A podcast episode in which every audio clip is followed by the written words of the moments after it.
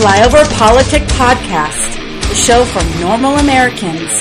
From his undisclosed bunker, here's your host, Tony Reed.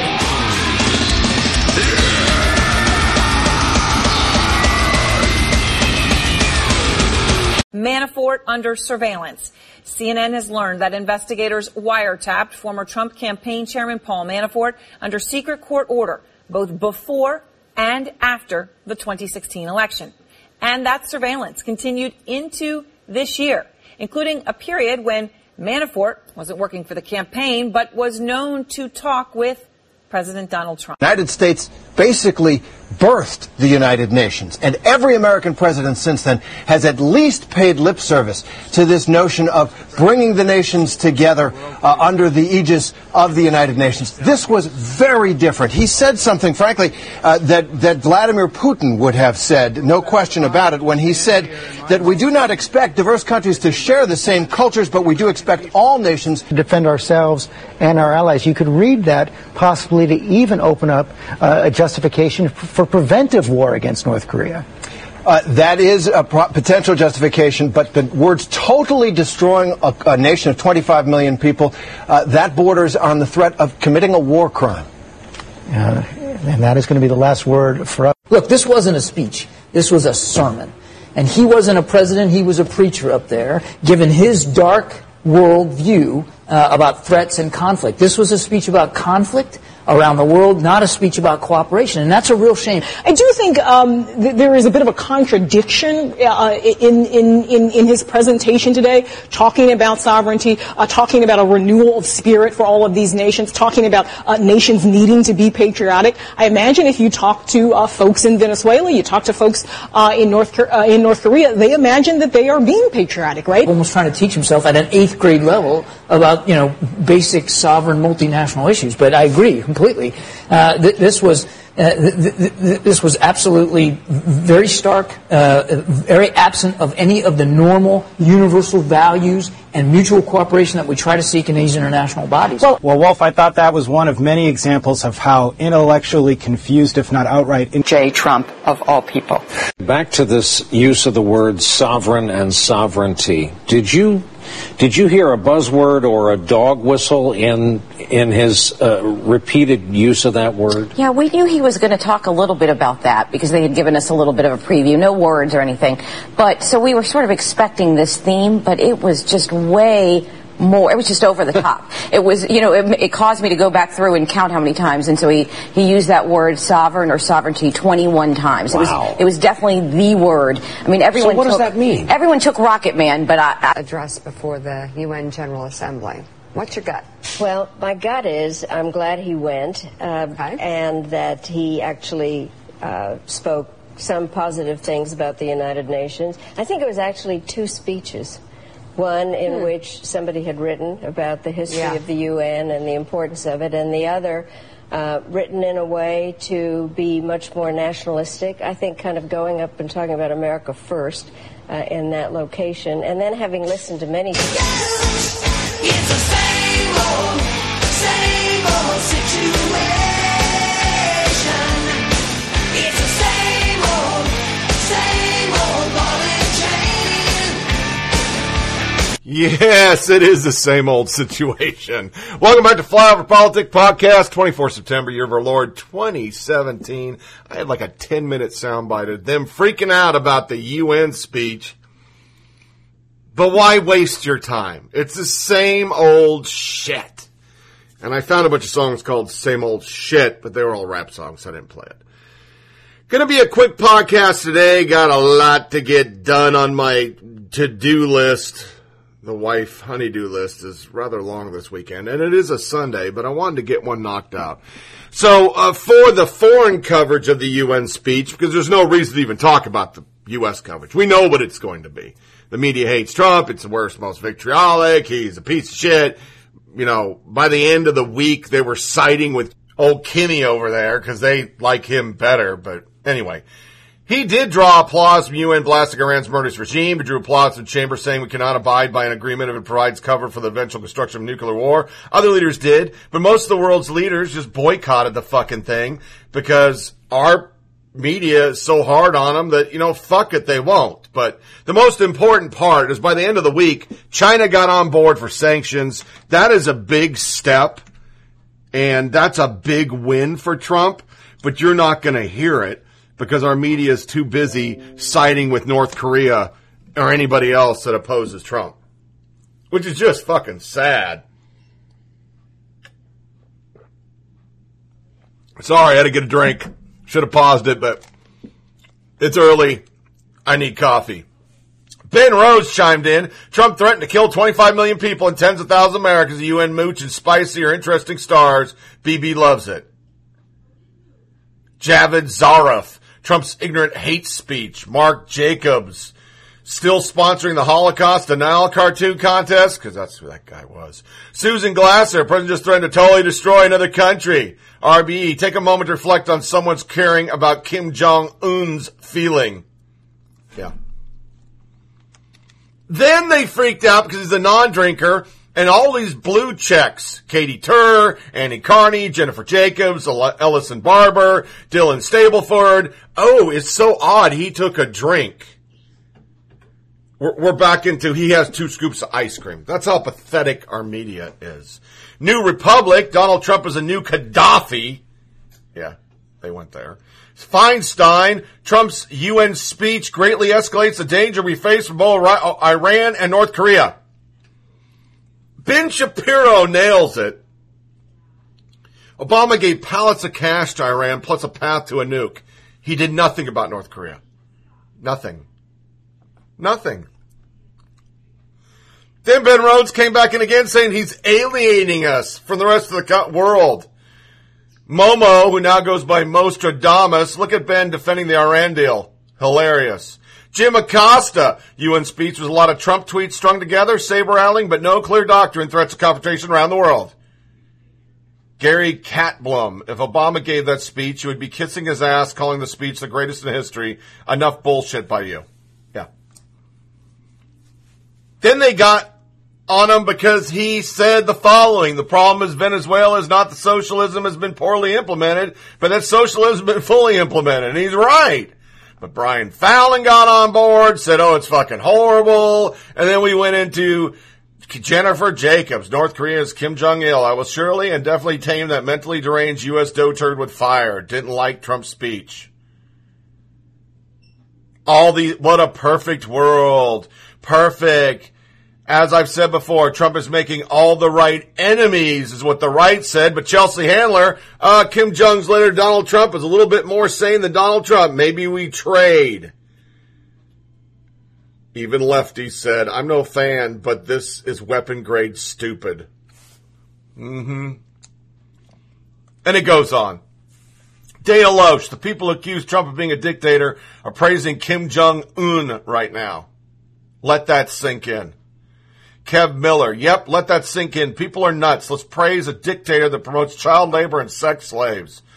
R.M. Huffman. Trump derangement syndrome isn't hyperbole or exaggeration. He's broken these people's minds. And by the end of the week, I truly believe that's the fact. He has broken the left. They are broken. They are siding with a brutal dictator. But, as we've shown on the podcast for you resistance members, go back to Reagan. They sided with Russia. They've sided with everybody. They sided with Saddam. They didn't support the war in Afghanistan. They helped promote the war in Iraq and voted for it, but then they didn't support it. As I've said numerous times, the enemy within is worse than the enemy outside, and the enemy within is progressivism. Then Obamacare repeal came again. Once again, McCain, who ran on repealing, decided not to vote for it because now he's a liberal, or he likes I think he wants the good press from the left before he dies. That's my assumption because he has brain cancer. And I don't mean to speak ill of a person that's in critical condition or with a terminal illness. But when Cher, Rosie, Jimmy Kimmel, Paul Begala, Anna Navarra, Planned Parenthood call you a great guy, You're fucking up by the numbers.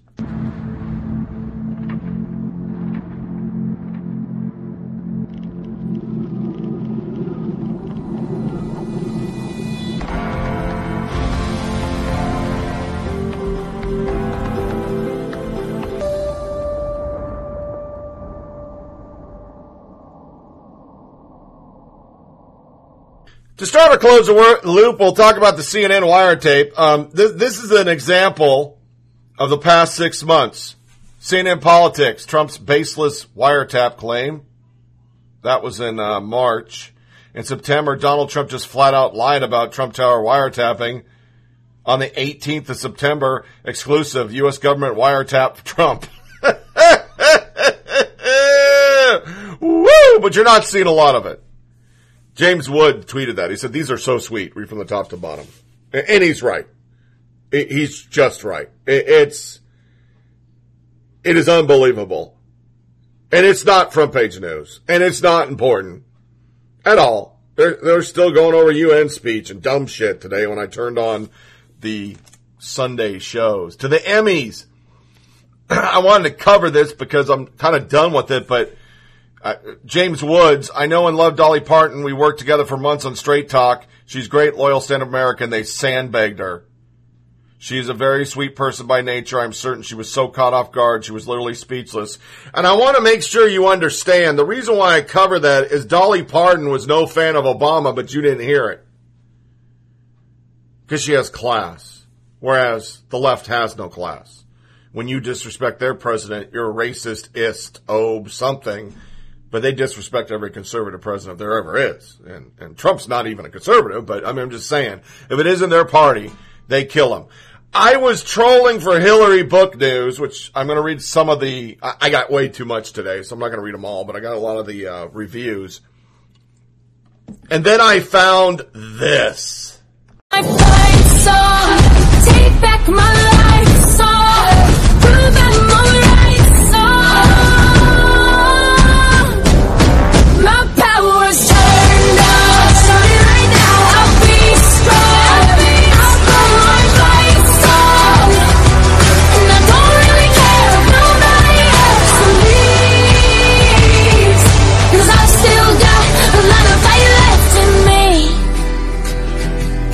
I've still got a lot of fire left in me.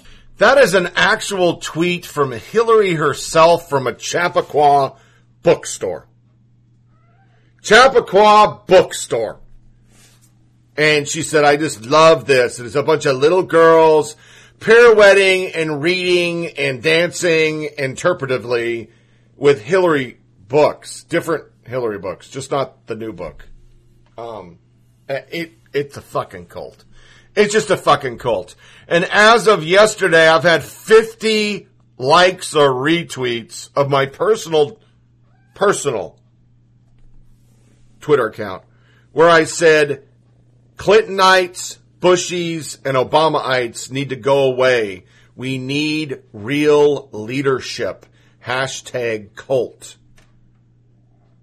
It was the number one on the thread. Because a lot of people don't follow Hillary anymore, so they didn't even fucking see it. But as of the 21st, when I looked it up, she'd sold 300K books. She's top one on USA Today, liberal site. Top five on New York Times, which surprised me. Barnes & Noble, number one. Amazon, number one. And with the reviews, here's a 5. Excellent author writes a political mystery just as she does in interviews. She intertwines facts and studies in her narrative.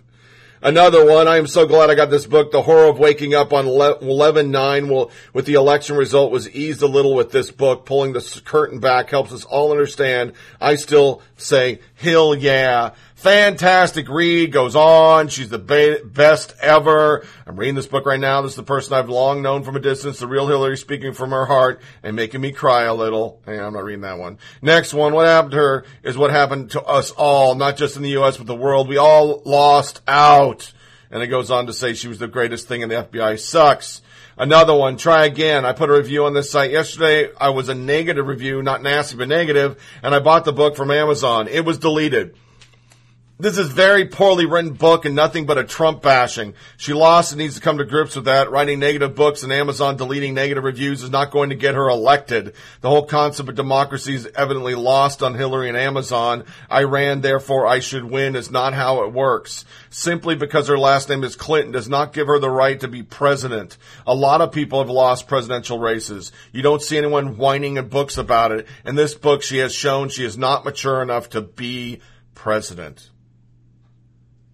It still has a 4.8. And I can read for days.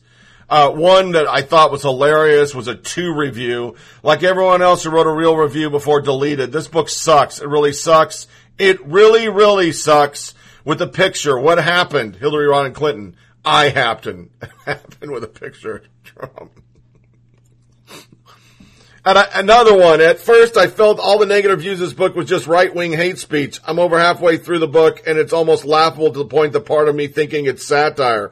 Hillary Clinton is either a marketing genius who knows that people are going to buy this book just to get angry, or more likely, she is completely oblivious to reality and how the average American views her. I don't like Bernie Sanders, but after having to endure the DNC email scandal for her attack on him and having the attitude that he should genuflect at the Clinton altar is offensive. Clinton's attacks on the press in this book are out of line. No rational person can honestly say with a straight face the mainstream media wasn't actually pulling for her, and in some cases doing whatever they could to get her elected. Respect is earned, not given. Hillary Clinton will never be an effective leader until she learns that lesson. And it goes on, and I'm not going to read anymore, but it is unbelievable. Unbelievable. But the media still loves her. Jennifer Epstein, who wept and prayed on 11/9.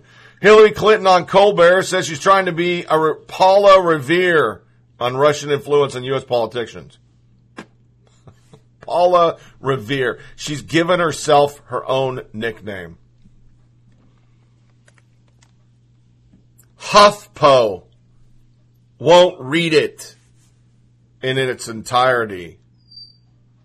What should have happened in Hillary Clinton's useless book, an artless and inauthentic memoir written by the absence of Clinton. And he goes on to break down how she couldn't even come out and say goodbye to her people and say she lost. And it goes on about how vague, how crappy this book was, and closes.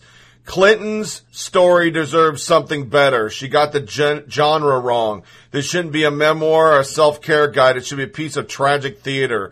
Clinton is a creature of hubris, an Icarus, or a Pantheon. She wanted power, she fought hard for it, and she nearly had it. But then she met her double and her opposite. Every Hamlet needs a Fortinbras. That's HuffPo. That's reality.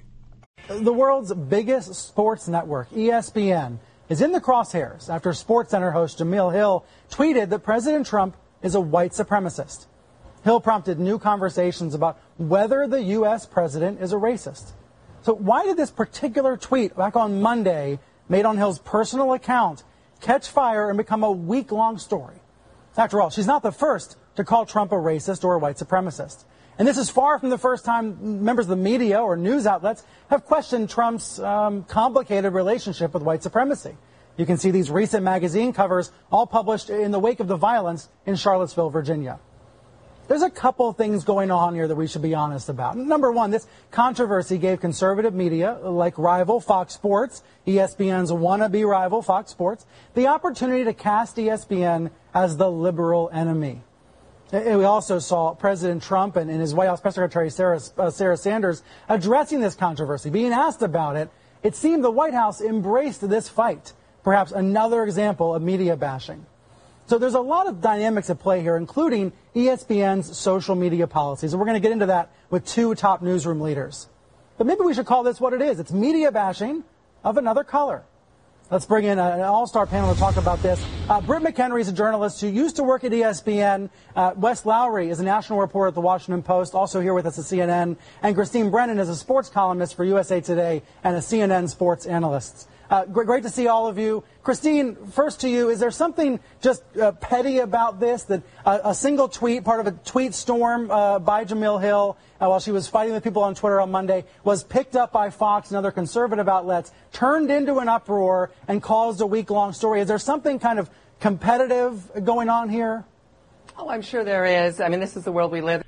I can never expect that guy to be on the right side of anything. And that was Brian Seltzer from Reliable Sources, which are neither reliable or a source. Left-stream media rallies around ESPN, symbol of truth, Jemele Hill, bash of Trump. And this goes down to break down all the different media people, including all the pundits, and, more importantly, ESPN figures over and over saying how right she is, how awesome she is. And by the end of the week, he had criticized the NFL and the referees, and from fucking Goodell down, all the media on the sports side is covering his responses to bashing Trump. For the record, if you want your ratings to improve, shut the fuck up over there, because you're going to get killed. But I got to close on Curt Schilling, who says ESPN's an openly intolerant, liberal, progressive group of people. I've been saying this since I started the podcast. I believe podcast 5. And we're on like 218 or something like that now. I think we're on 218. Yeah, 5. I said it's uber liberal. And over the course of the last year and a half, they've lost viewers. They've had to lay people off. They're getting hammered in the ratings. The NFL's joining them because they keep forgetting who their audience is. It's not the liberals who watch sports. They're all into soccer and fucking going out and protesting. That's their sport. Keep it up, and you'll have nobody watching your shit, buying your jerseys, or giving a fuck about Sports Center.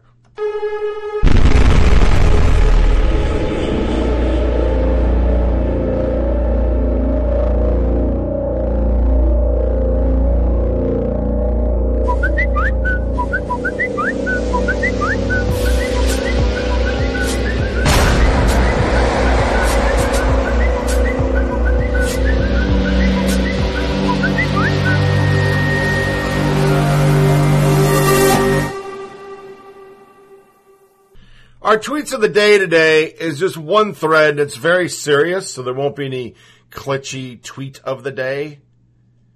I found this and was shocked. What follows is a raw, unfiltered, and heartbreaking thread. Please read. Please, please read. A girl has no name goes by at M-E-L-L-E-C-O-N. Long personal graphic rant, feel free to ignore. My friend and I walk into a clinic. It looks like a regular clinic. The lady asks us at the desk what we want, pregnancy test. We both say at the same time. We both pay $10 because PP is not cheap. Both of ours are positive. We both knew it. I knew I'm about 3 or 4 weeks along. My friend is crying. I'm not. I love the father. We're like Romeo and Juliet. He's 20 and I'm 16. My parents have kept us apart now. They can't. The nurse asked me first what I plan to do. I puff out my chest and say, I'm keeping it. Do you have a prenatal care? The nurse states, no, unless I want an abortion. They have no other services for me. She turns to my friend who's still crying and says, I want an abortion. The nurse says to me, there's nothing else to be done, so you can leave. My friend allows me to stay. I sit for an hour and a half while nurses spend 5 minutes going through procedures and rest trying to brainstorm with my friend, how she will come up with the $400. Let that sink in. We take care of these people for $400. I rush home. I call the man who loves me. I say, we're pregnant. We can be together. He screams on the phone, fuck, get rid of it. Your parents already threatened me with statutory rape charges. This is proof. I don't want it, and we're done. I'm stunned but defiant. This is my baby. I can do this. I'm already in love with it. I'll find a way. I know that I need to tell my parents I'm to get them on board to support me. So that night I sit down. My father is oddly quiet. My mother's not. I was pregnant at 15. I can't have a 16-year-old pregnant daughter. God, how could you embarrass me? Mom, no, I'm keeping it. Mother says, you're an immature slut. You're not even half as mature as I was at your age. My mom has a way of cutting me down to size, and she's right. I'm immature. I thought he loved me. But I already love the baby growing inside me. He is due June 8th. Me, then I'll give the baby up for adoption. My liberal dad snorts. Nobody wants a mixed baby. Your baby will languish in foster care. Is that what you want? My mother screeches, you're out. You keep the baby. You're out of this house. In fact, get the fuck out. I leave the home in the dark and wander the street for hours. How the hell am I going to do this? I have no place to go. I'm sitting on a swing in a playground telling myself how stupid I am. I wander into a house around 2 a.m. My mother's sitting up. I guess because you're back, it means you'll do what I say. My mother's demeanor changes. She's almost giddy. I feel physically ill. Oh, honey, don't worry. You won't have to go to the nasty Planned Parenthood. We'll get a doctor to do it at a hospital. At about 5 weeks pregnant, I see a doctor. He's cold. He doesn't explain the procedure other than to say that my parents paid for me to be under twilight. I'll still be aware, but I won't care. The procedure will be simple and quick, he assures me. They do an ultrasound to date the pregnancy, which I turned away from my face, and schedule my abortion for 3 weeks later. 3 weeks later, I'm prepped for surgery. I'm brought into the surgical room and given a pill. The pill makes me everything hazy and unreal. My feet are in stirrups. My mind is racing all over about what's happening. Then I hear it. It sounds like an evil vacuum. And I feel the pressure. My mind screams, no, and then I start to scream, no, no, no, no, this isn't right. This isn't right. This vacuum is killing. It's sucking the life out of me. I'm killing my baby. No. I'm sobbing. The doctor tells me to quiet down. It'll be over soon. I don't. I can't. I'm killing someone. Not anyone, but mine. Again, he assures me it'll be over soon. Little did I know the nightmare for me will never be over. The vacuum continues. I feel violated, more violated than when I was raped 2 years earlier. It's finally over. They wheel me out to the recovery room. I'm hysterically sobbing, my baby, my baby, my baby. I know I'm loud. The nurse comes in and gets in my face. Shut up, she says. You're disturbing the other patients. Apparently, I don't deserve the respect of a patient, and I agree. I'm scum. I'm a murderer. They won't let anybody back there, but my aunt who works at the hospital sneaks back. She sees my state and holds me while I cry. To this day, she's the only liberal family member who is pro-life. I've always wondered if that was the moment for her. They let me get dressed. I'm bleeding and cramping, and it's horrible. They give me some meds. I go home, and I'm still sobbing. Although hysteria has tempered, I lay down in bed and let my mother hug me, the woman who gave me life but wouldn't let me give life. You were just a kid, people tell me. I wasn't, though. The moment I became pregnant, I was a mom, and moms protect their children no matter what. I failed. Every June 8th, I'm reminded. I'm reminded every time I hear my kid's heartbeat or even their laughter that one is missing, one is dead. Because I was given a choice, I love you, little one, I always will. I was taught growing up that parents who reject pregnant teenagers are pro-lifers. This was a horrifying experience.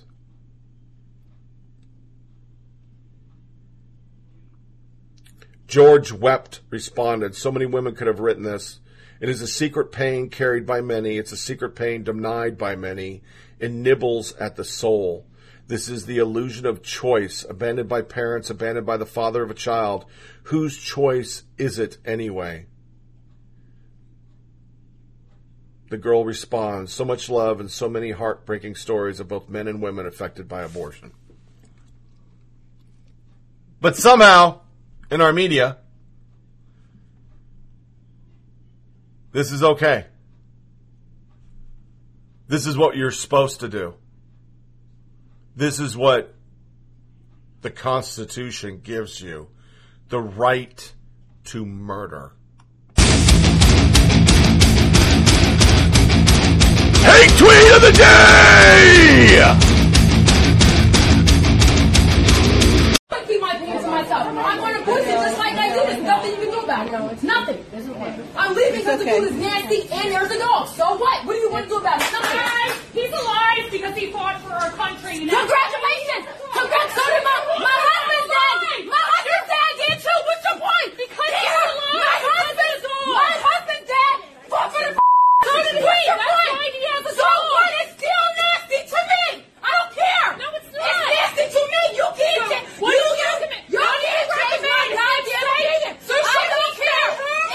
Separate section for an animal. Separate section for an animal.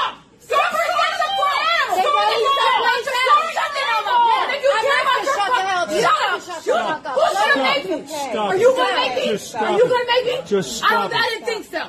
It's enough. I didn't think so. I didn't think so. I didn't think so. What do you want to do? Nothing, so shut the hell up. Hey, why don't you just calm down for 30 seconds? Nothing, so shut the hell up. Like I said, why don't you just stop, and just calm down. They should have gone someplace else. She came over here. You got a choice to go someplace else. What the hell do you think I'm doing? It's you stopped me. I was happily moving somewhere else. Okay, but don't get into my goddamn face when my daughter's standing there. I don't give a that's rude. Well, you call me a you are a that's what you are for being. You're approaching me in front of my goddamn child. You're more than you in a yes, you approached me. No, you didn't approach. No, you didn't answer your question. You came at me. It's a difference. I got no problem with answering the question. You came at me. So guess what? You're going to come as a threat. I'm going to make sure I address it.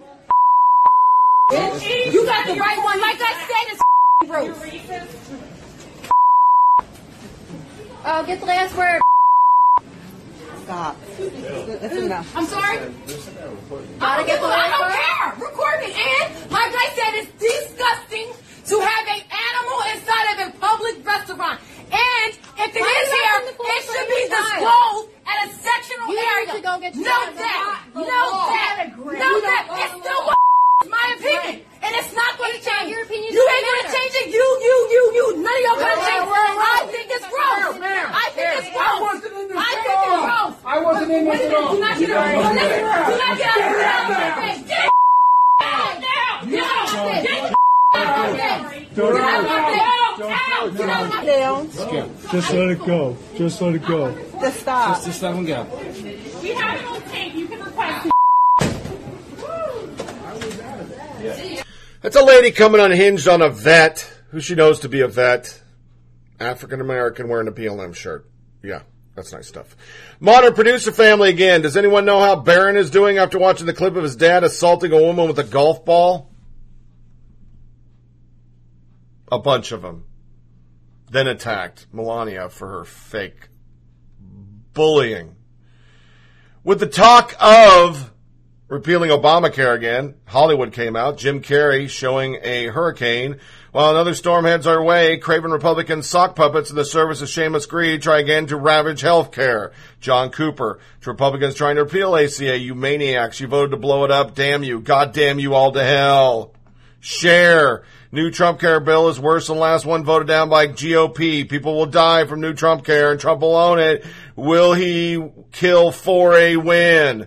Takaki, Milano, Silverman, Richards, Lauren, Jagurgi, everybody jumped on it. Even the transgender activist Laverne Cox, who's an idol in our society for having fucking gender dysphoria, was quoted. Yeah, good for you. Chelsea Handler is as sick as fuck on the planet. I'm going to go on the record and say I'm sexually attracted to Robert Mueller. Bob, and it's getting more intense every day. That's cool for the resistance. Okay. ABC News. Ivanka Trump reveals she struggled with postpartum depression. It was a very challenging emotional time for me. First tweet out the gate. Girl, you deserve to suffer. I have horrible PTSD and depression 4 years, and I never like to hear that others are going through the same, but I wish all the misery on this hoe. A lot of black women jumping in, BLM monikers, destroying her. Hale Razor summed it up, feminism. The only feminism if you're a liberal. Yeah. Jim Oliver's producer, have a memory of President Trump.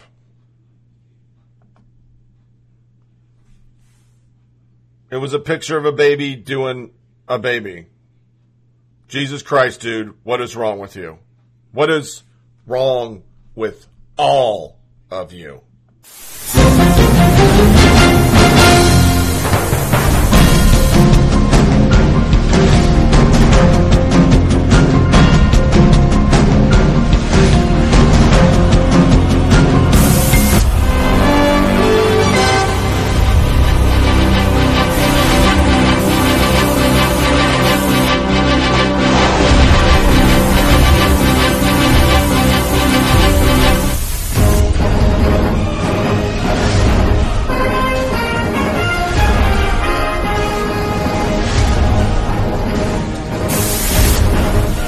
hypocrisy.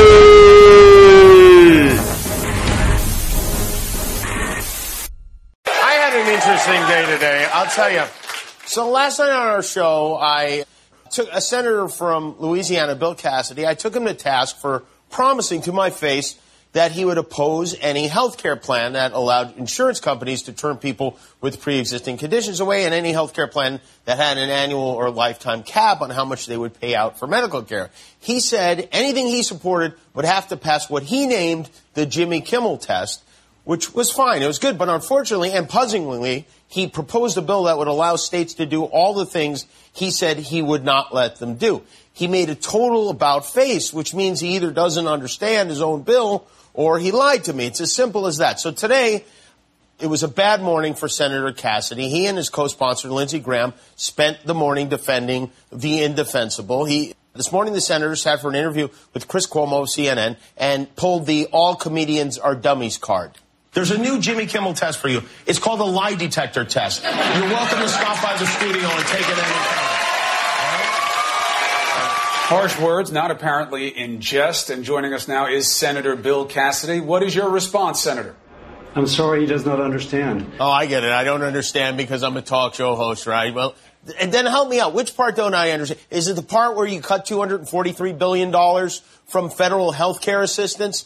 Am I not understanding the part where states would be allowed to let insurance companies price you out of coverage for having pre-existing conditions? Maybe I don't understand the part of your bill in which federal funding disappears completely after 2026. Or maybe it was the part where the plans are no longer required to pay for essential health benefits like maternity care or pediatric visits. Or the part where the American Medical Association, the American College of Physicians, the American Academy of Pediatrics, the American Hospital Association, the American Cancer Society, the American Diabetes Association, the American Heart Association, Lung Association, Arthritis Foundation, Cystic Fibrosis, ALS, the National Multiple Sclerosis Society, and the March of Dimes, among many others, all vehemently oppose your bill. Which part of that am I not understanding? Or could it be, Senator Cassidy, that the problem is that I do understand and you got caught with your GOP-ness out? Is that possible?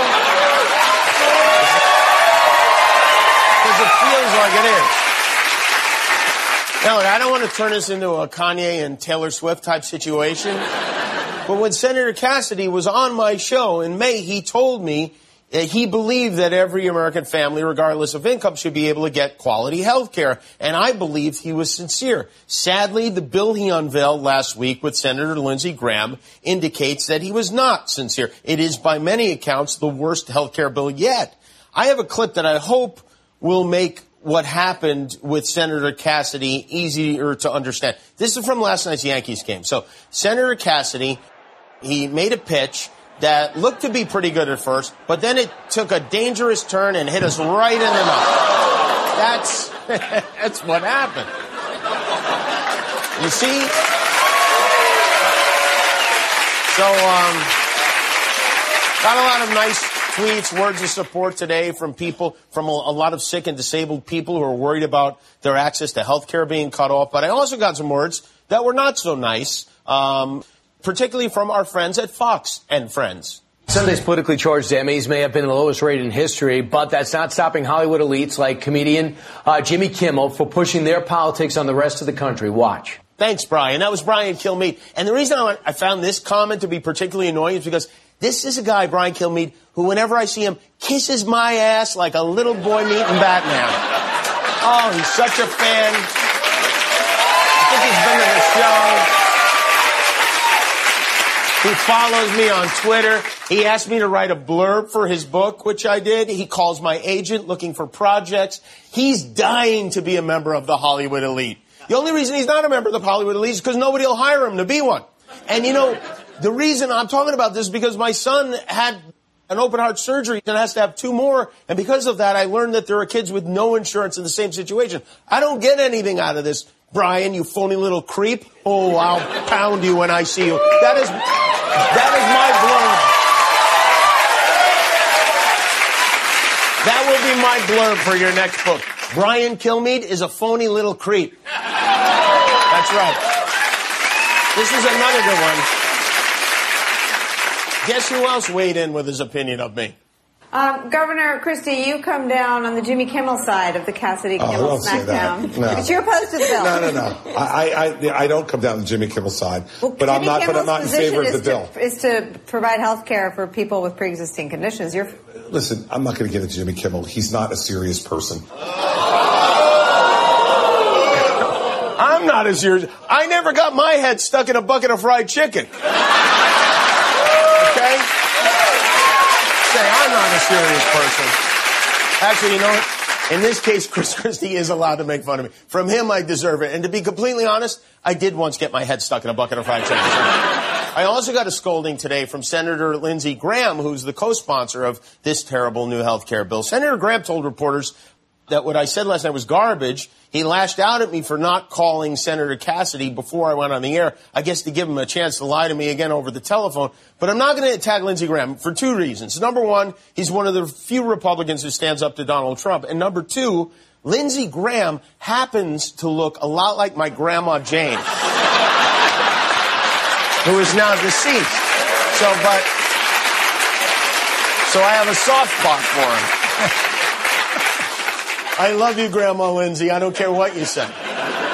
Meanwhile, President Trump is desperate to do away with Obamacare. He's mad at Rand Paul for going against it. Today, he tweeted, Rand Paul is a friend of mine, but he is such a negative force when it comes to fixing health care. Graham Cassidy bill is great. Ends Ocare. That's all he cares about. It ends because there's no way President Trump read this bill that he says is great. He just wants to get rid of it because Obama's name is on it. The Democrats should just rename it Ivanka Care. Guaranteed he gets on board. Can you imagine Donald Trump actually sitting down to read a health care bill? It's like trying to imagine a dog doing your taxes. It just doesn't compute, you know? But I don't necessarily blame him. I did more homework this week than all my years of college combined. This health care bill, it's confusing, especially for those people who aren't experts in the field. So to make it simpler, I wanted to take a moment to boil it down in a special edition of Barista Theater, okay? Here we are in a coffee shop, and this is my barista. Go right ahead. Hi there, what can I get you? I'd like a black coffee, please. Oh, sure thing. Your name? My name is Jimmy. J-I-M-M-R. All right.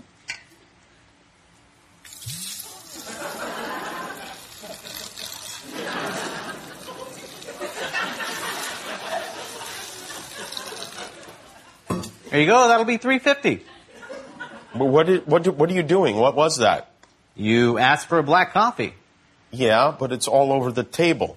Oh, sir, I'm sorry you don't understand. I provided you with coffee. Now it's up to the individual cup to decide whether you get it or not. What the hell are you talking about? A cup is a cup. Is it, though? We believe each cup is capable of making its own decision on whether it holds coffee or not. But your job is to serve coffee. Shouldn't I for sure be able to drink it? Oh, no, I'm sorry, no. Putting bottoms on all the cups would be too expensive. So anyway, that'll be $3.50 Timmy. Well, I'm not paying it. It's Jimmy, by the way, and this is exhausting. I want no part of this at all. You're exhausted? Yes. That's a pre-existing condition. Your new total is $387.50. That's ridiculous. I'm not paying $387.50. Ridiculous. Actually, it is adequate and affordable. You know what? I'll just go to another coffee place. Thank you. This is how all coffee shops are now. If you want your coffee in a cup, go to Canada. Fine. You know what? Their president is cuter anyway. And scene.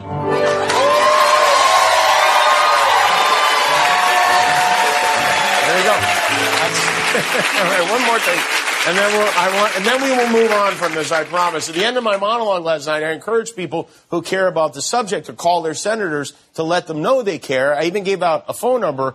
Now, this video of the monologue has millions and millions of views. It was all over the news. A lot of people have seen it and shared it, but the New York Times today contacted the office of Susan Collins, who's one of the key senators on this, and they claimed at her office that the call volume she got is the same as usual. Now, if that is true, this is why things like this keep happening, because we don't do anything about them. So please stop texting for 5 seconds and make a phone call, especially call these senators. These are their numbers right there on the screen. If you live in one of these states, Call them. It really does make a difference. And who knows, maybe you'll meet somebody over the phone and fall in love. You don't know what's going to happen. All right? Okay. Yeah, Jimmy Kimmel's all into it now. And Stephen Miller, Kimmel threatens assault at the end there. So this is where journalists all stand up and defend Kilmeade right now, right? Because he said he was going to assault Kilmeade. Stephen Miller again. These are your rules, guys, or do we change them? Soap and Deb. If you watch the video, I believe Kimmel meant pound as mocking Kilmeade for offering fist bumps. Stephen Miller replying to Brian Seltzer, I interpret it the same way, like a D-Day soldier. Yeah. Then Sean Davis brings some reality in. New York Times, I think Valerie Plame was just playfully ribbing Iraq war opponents for fist-bumping Jews. CNN, I interpreted the same way you did. Yeah. Yeah. A lot of anger. A lot of anger. It just won't end. Come to find out that Jimmy Kimmel has been working with Schumer and has been in his office a lot to fight health care. So basically, Jimmy Kimmel is a fucking sock puppet for the DNC. He now works in the Schumer office. And you watch him? Isn't that state-run media? AP... Education Secretary DeVos used a private jet to fly around the country to tour schools and attend other working events. It took him 24 hours to actually acknowledge it's her own goddamn jet. And she's saving the taxpayers' money. Yeah. But, you know, don't have any credibility. Politico does it. Gigantic article. The Electoral College is a national security threat.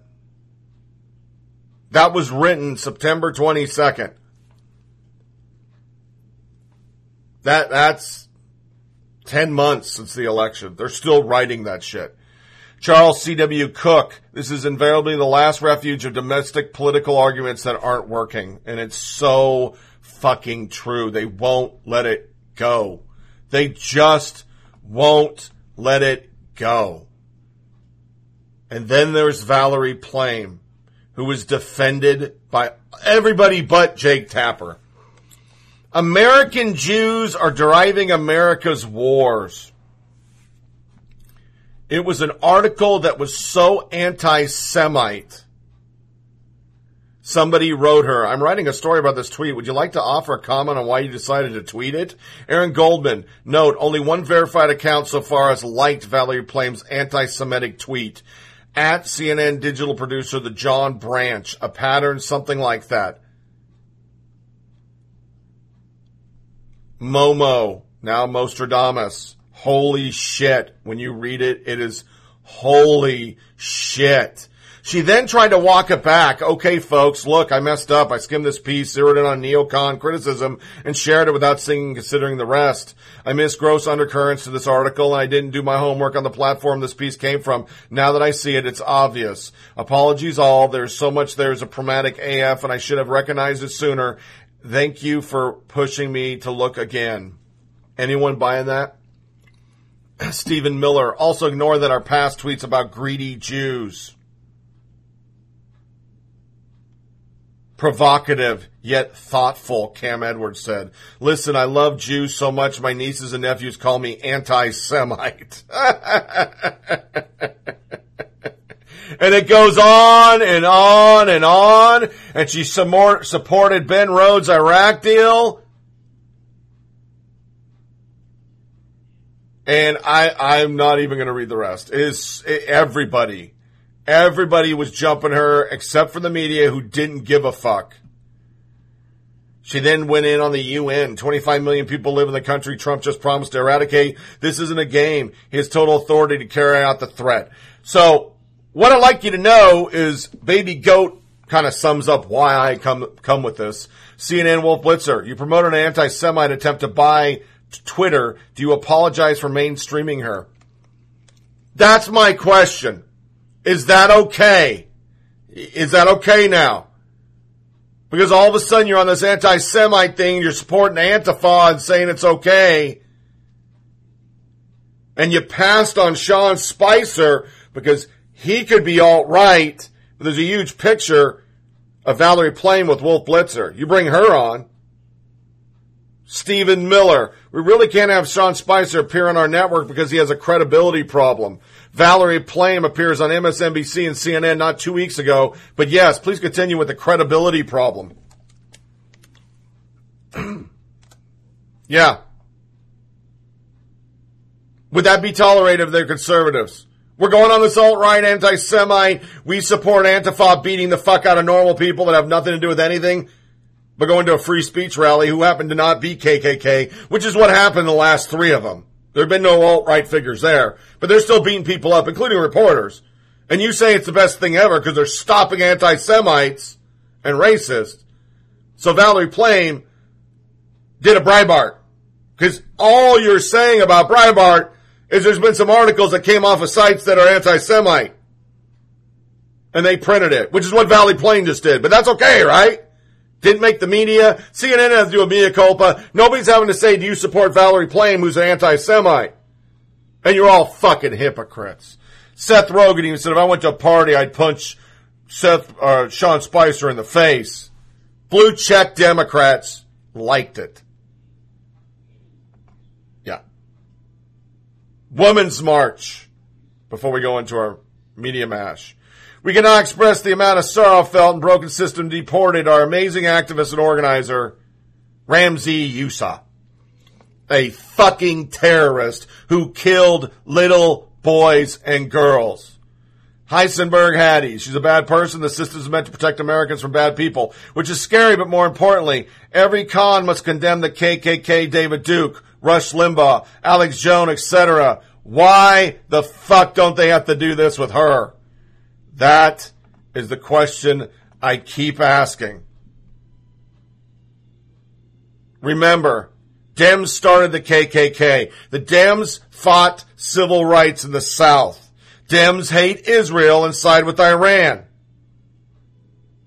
I believe in my heart of hearts, the Democrats only do all this crazy shit because at the end of the day, they're covering their own blatant racists. It's so much easier to cover your racism when you tell everybody else you're a racist. Yeah. But I forgot one. Politico. Rank and file at CNN grumble at Jim Acosta's bias. There's some grumbling in the rank and file that this isn't straight news anymore. People are going to look back at this moment and ask each and every one of us, what did you do when Trump was doing this to America, he said? What role did you play? People over there are saying, what the fuck does a major reporter say that? Why would they say that? Oh, I know, because he's a fucking liberal activist. So our media mash, CBS covers Nancy Pelosi heckling. ABC and NBC didn't. MSNBC, Trump's a racist, and he tweets... Some tweet about a golf ball is promoting violence on women. Holt sympathized with a fucking Iranian. Reiner, CNN's looking pretty stupid because of the fucking Russia story, but keep doing it. House Minority Leader Nancy Pelosi was shouted down today by dozens of protesters as she held a news conference in San Francisco to urge passage of the DREAM Act.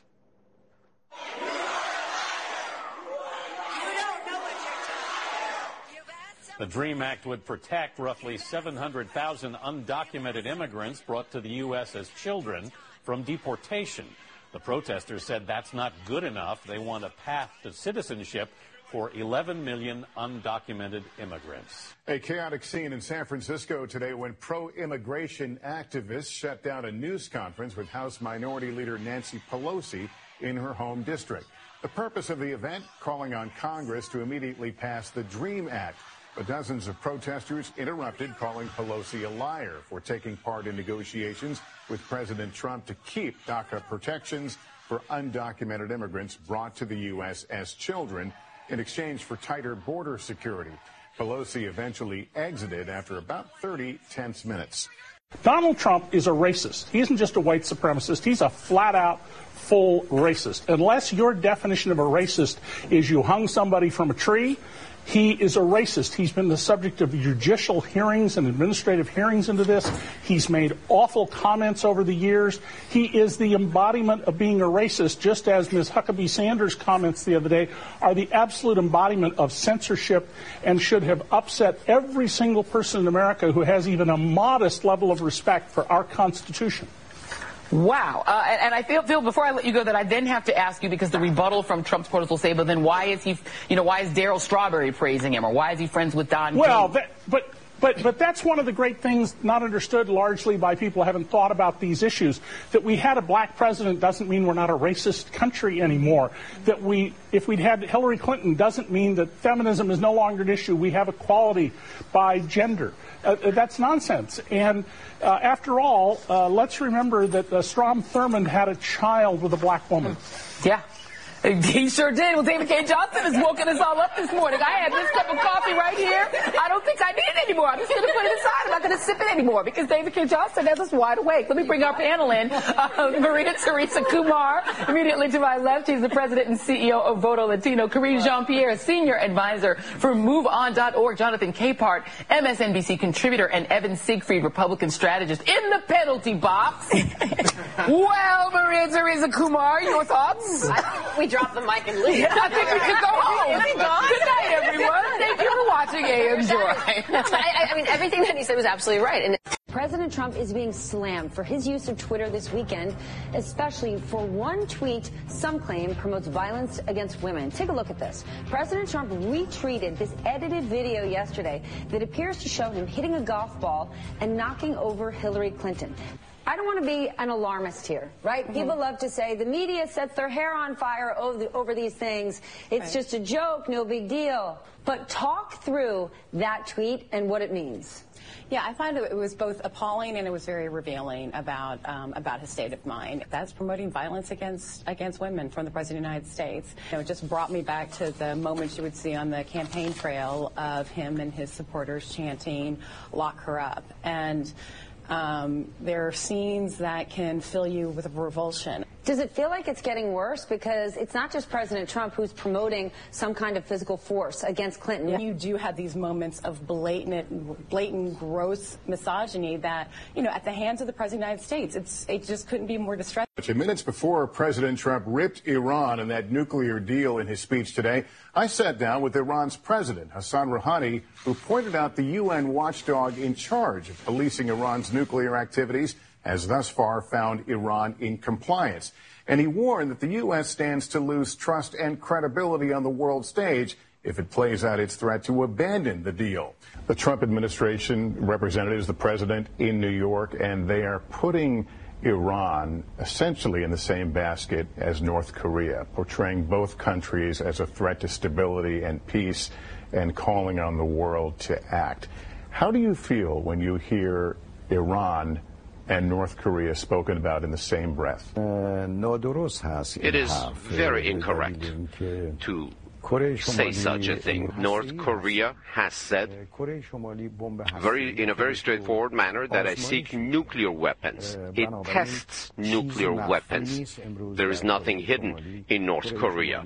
North Korea is a country whom today is in the nuclear club. And it does have nuclear weapons. Iran is completely the opposite point. They're going to look at this site and say, well, that's fake news. I mean, they have successfully made you guys fake news, made the mainstream media and American journalism fake news. Well, they're trying. I wouldn't say it's successful. Well, they are successful with a lot of people. A lot of people discount CNN. NBC, CBS. So what's your antidote? The answer is bipartisan. And make no mistake about it, if there was an atom bomb dropped on us, we'd pay attention. What has happened is conceivably way worse than that. Would you have him on your show? Definitely. I mean, I would not say no to the sitting president of the United States. Really? Absolutely not. Would you? Yeah. You would? Yeah.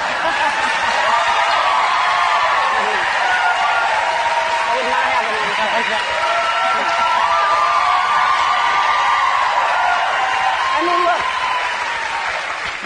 look, now I'm going to get bad tweets. Like, but I I just, you know, he is who he is, and he has enough attention, and he has his Twitter account, and he has ways to get his message across. There's nothing I'm going to say to him that's going to change him, and I don't want to give him a platform because it's just, it validates him. And for me to have someone on the show, I have to at least admire them in some way, mm-hmm. and I can't have someone that I feel is not only dangerous for the country and for me personally as a gay woman, but as to the world. He's dividing all of us, and I think I don't want to I don't want him on the show. Mm-hmm. Oh, wait a second. It must not have been easy. It must not have been easy to write this book. It wasn't easy. I mean, it was painful. It was horrible reliving it and, you know, being as candid, open as I could be about the mistakes I made and talking about those, but also trying to come to grips, as I write in the book, about everything from, you know, sexism and misogyny to voter suppression. Mm-hmm. To the unusual behavior of the former director of the FBI and the Russians. How did you get out of bed in the morning? Because I did not run for president, and I could barely do it. In 2000, I don't think Al Gore shaved for a year. How did you... Yeah, that wasn't an option for me. You said when you were on with Terry Gross at NPR that if it's proven, if there is a deeper connection, some sort of collusion between the Trump campaign and Russia, that would be grounds to question the legitimacy of the election of the President of the United States.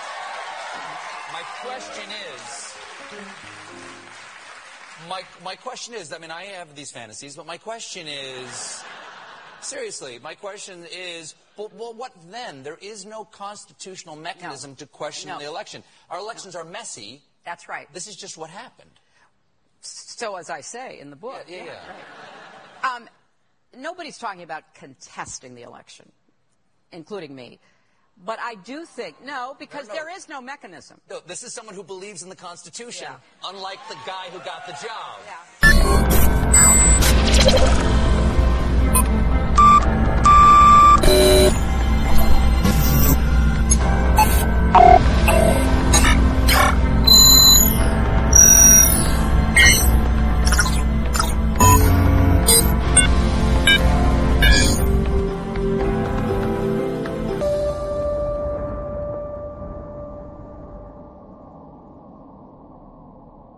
Don't come here and tell me, Maxine, you keep on doing what you do. Maxine gonna keep on doing what you do. But when you gonna give me some support? How many of you in your organizations have said impeach 45? Oh no. Don't understand that, well, they don't have what it takes. They don't have the laws yet.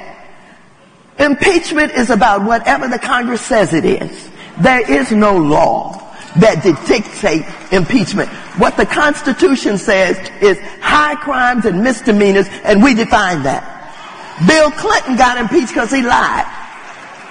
Here you have a president who I can tell you and guarantee you is in collusion with the Russians to undermine our democracy. Here you have a president who has obstructed justice. And here you have a president that lies every day. Thank God that the special counsel is beginning to connect the dots and understand Facebook's role in it, social media's role in it. When is the black community going to say, yeah, impeach him? It's time to go after him. I don't hear you. Don't another person come up to me and say, you go, girl. No, you go. Yeah, I played that. That's the old... reality coming out, Freudian slip. Basically, we'll say what it is because we're just going to impeach him regardless. And didn't we listen to 8 years that McConnell said our job is to get him out of office? That was racist and fucked up, unprofessional, obstructionist. Yeah, I hear a lot of goddamn crickets. Crickets. To our stats of the day, 49ers, Rams, tickets are selling for the price of two fucking pretzels. Thank you so very much. Google and Facebook are once again in trouble with the EU for their carrying of terrorist propaganda. They're going to get fined. Yeah. For my wife, I put in this one. Pet food goes upscale with kale, quinoa, and cage-free duck. Now we have gluten-free dog food. Get the fuck back. Fast take on Fox News. They're back in the lead. You're never going to hear that anywhere. For those that say ISIS is a bunch of bullshit and it's just made up, cell phone bomb found and hidden in passenger luggage by X-ray machine at Mangalore Airport in India. Remember, India's got a fuck ton of Muslims over there. But once again, it's a religion of peace. $1.8 million was stolen in DeKalb County, Georgia, where I used to have a store when I was in a previous profession, because the guy driving the van let the keys in, and they were unmarked bills. My biggest one that I could read a whole shitload, but I'm going to just cliff note it, not to bore you. Nestle makes billions bottling water it pays nearly nothing from. To break it down and understand, when they go into depressed counties that have low water bills. So like there's a corporate rate, or if you extract yourself, you just pay a monthly fee. In this one, Michigan, no, it's not in Flint, they literally pay $200 a month. That plant alone made $366 million in sales off water. And that blew my fucking mind. As people that buy a shit ton of purified water, even though we got a water filter on our refrigerator, the thought that basically they pay pennies on the dollar for a bottle of water and we pay $2 for it. I got in the wrong profession. In his speech, Obama just got done with, and he was paid $450,000 to do. That's a stat in itself. Referred to himself 96 times. So maybe he's slowed down a little bit. I'm thinking so. I don't know. In St. Louis, there's actual proof that the Democratic Party is organizing the protests. Politicians are actually organizing, posting, and telling people where to go. That's a blatant Tony Reid was right. And this October 9th, which happens to be your host's birthday, there's a call to action on It's Going Down, refusefascism.org, and all of the left to deface Columbus Day any way you can. So that's the new thing. We're going to go out and deface statues on this October 9th because somehow Columbus is a racist or something. These people are out of control. To a music break. I'm going to play a Christmas song because I just want to hear Christmas music. It's starting this week. We get in the 70s. We start to begin to fall in Tennessee. And I don't give a shit that it's September. We're going to listen to Christmas music. On the other side, we have our one segment. It's a very interesting article. Paying the price for breakdown of the country's bourgeois culture. Written by lefties. Destroyed by lefties. See you on the other side.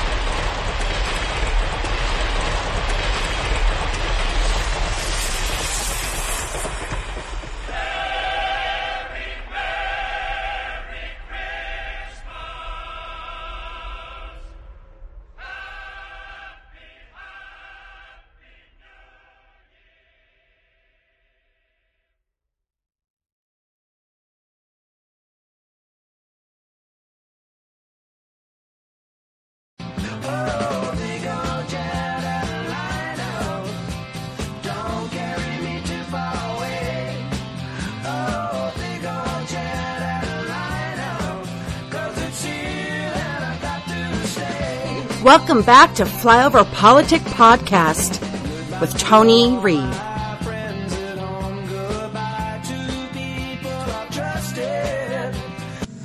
I the meanest? Show it up. Am I the prettiest? Show it up. Am I the baddest mofo low down around this town? Show it up. Well, who am I? Show it up. Who am I? Show it up. I can't hear you. Show it up. Tony Reed of Woodlawn.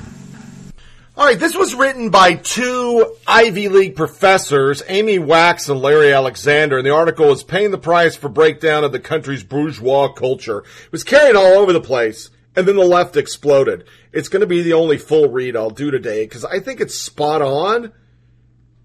But because they took a critical look at the conservative values of our country, or what would be considered conservative values, people were up in arms about it. Too few Americans are qualified for the jobs available. Male working age labor force participation is at Depression-era lows. Opioid abuse is widespread. Homicide violence plagues inner cities. Almost half of all children are born out of wedlock, and even more are raised by single mothers. Many college students lack basic skills, and high school students rank below those from 24 other countries.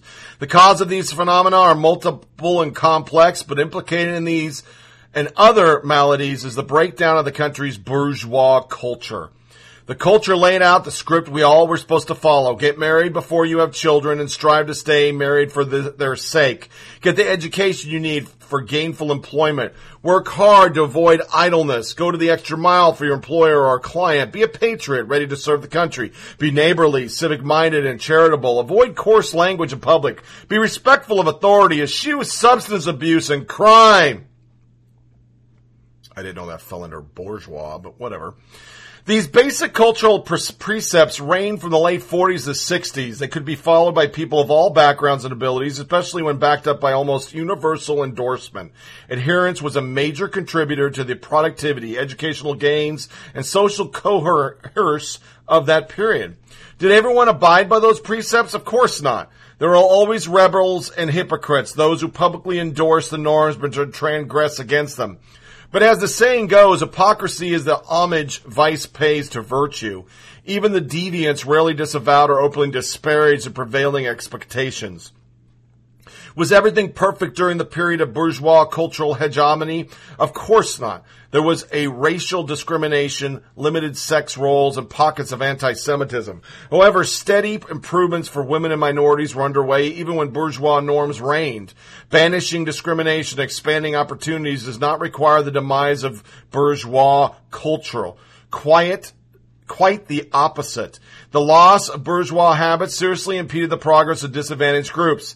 That trend also accelerated the destructive consequences of the growing welfare state, which by taking over financial support of families reduced the need for two parents. A strong pro-marriage norm might have blunted this effect. Instead, the numbers of single parents grew astronomically, producing children more prone to academic failure, addiction, idleness, crime, and poverty.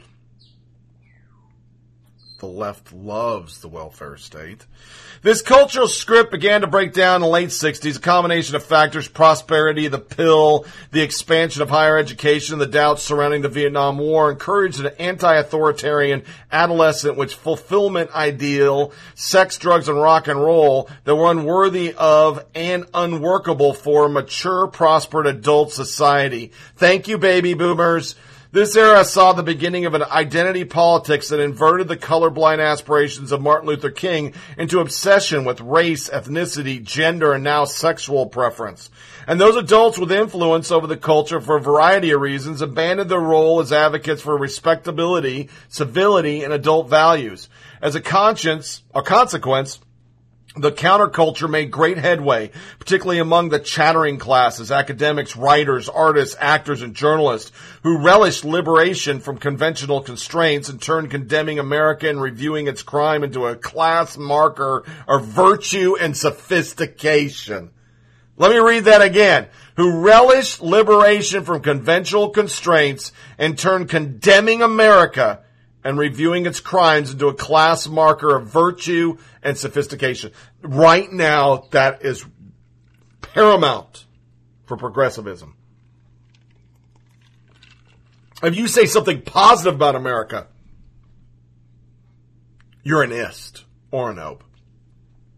All cultures are not equal, or at least they are not equal in preparing people to the productivity to be productive, in the advanced economy. The culture of the Plains Indian was designed for nomadic hunters, but is not suited to a first world 21st century environment. Nor are the single parents, antisocial habits prevalent among some working class whites, and anti-acting white rap culture of inner city blacks. The anti-assimilation ideas gain ground among some Hispanics. These cultural orientations are not only incompatible with what an advanced free market economy and a viable democracy require, they are also destructive of a sense of solidarity and reciprocity among Americans.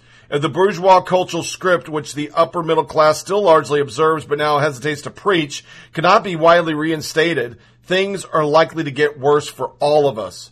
Would the re-embrace of these norms be the ordinary American who have abandoned them significantly reduce society's pathologies? There is every reason to believe so. Among those who currently follow the old precepts, regardless of their level of education or affluence, the homicide rate is tiny.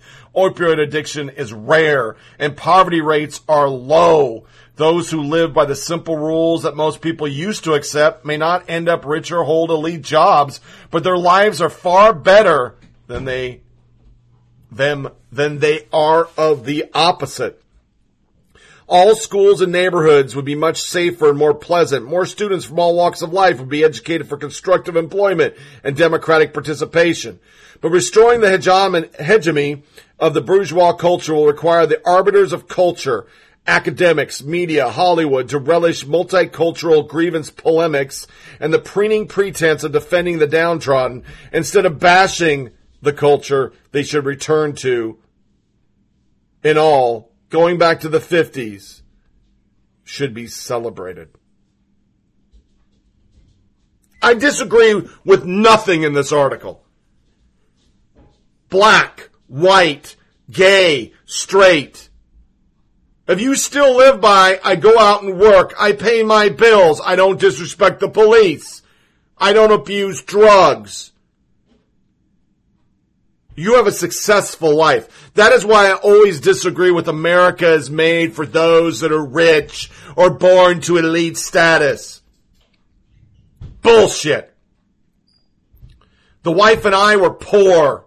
The wife and I became successful because we decided to get off our fucking ass and go to work.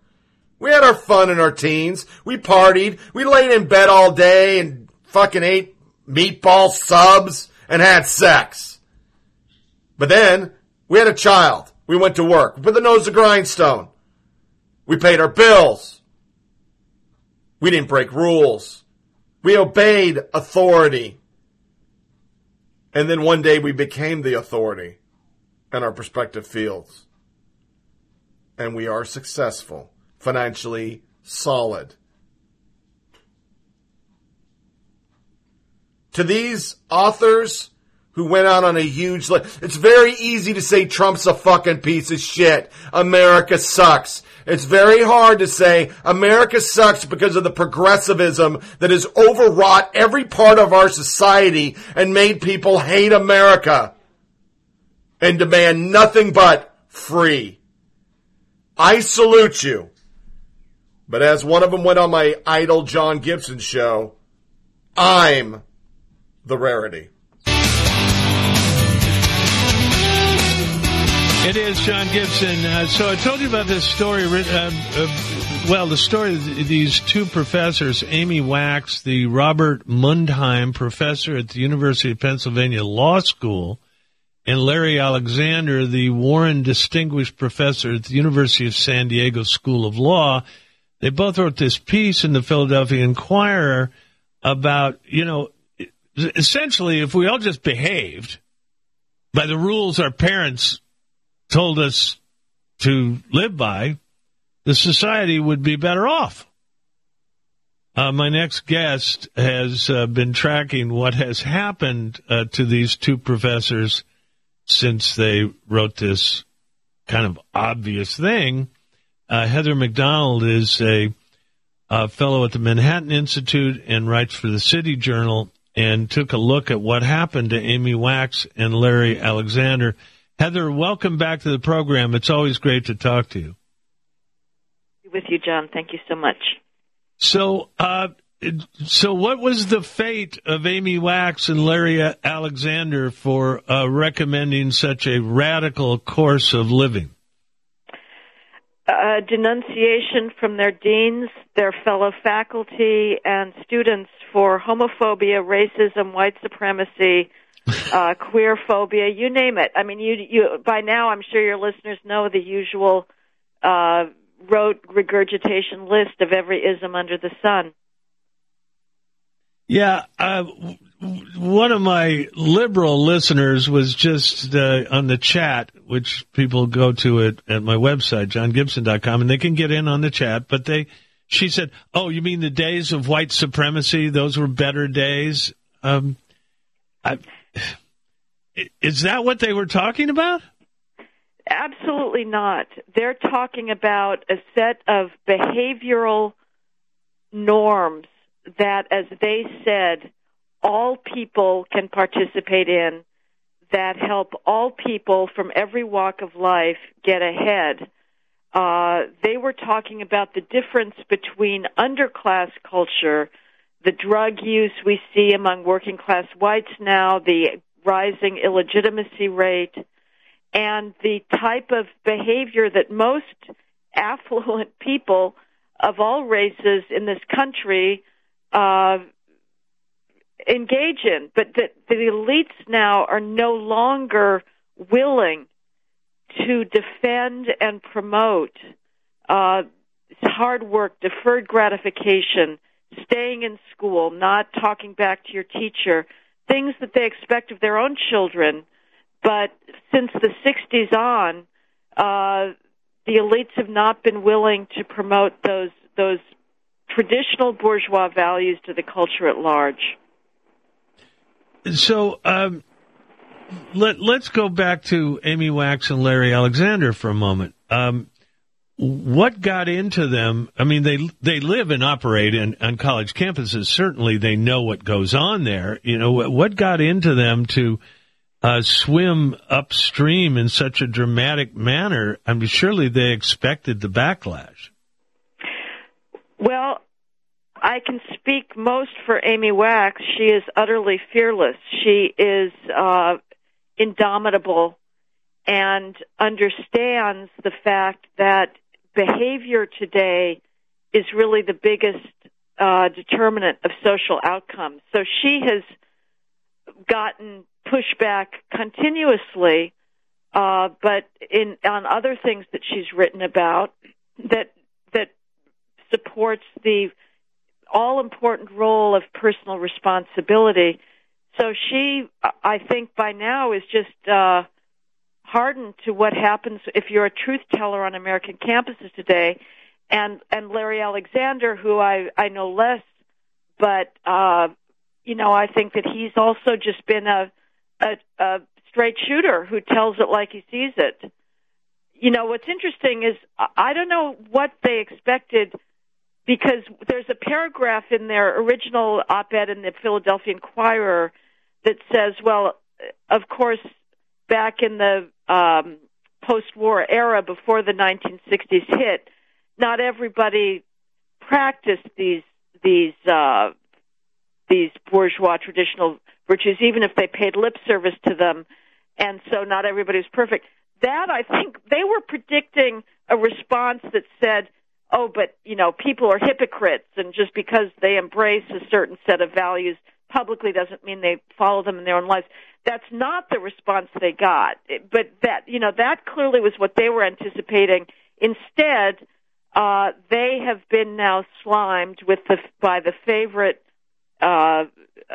reaction of the dominant monoculture ideological left on campus, which is to call everything that doesn't follow the narrative that the systemic racism is the biggest problem in American society today, which it is not, because they didn't follow that. They are now being called white supremacists. So has this actually hurt these two authors in their campus careers?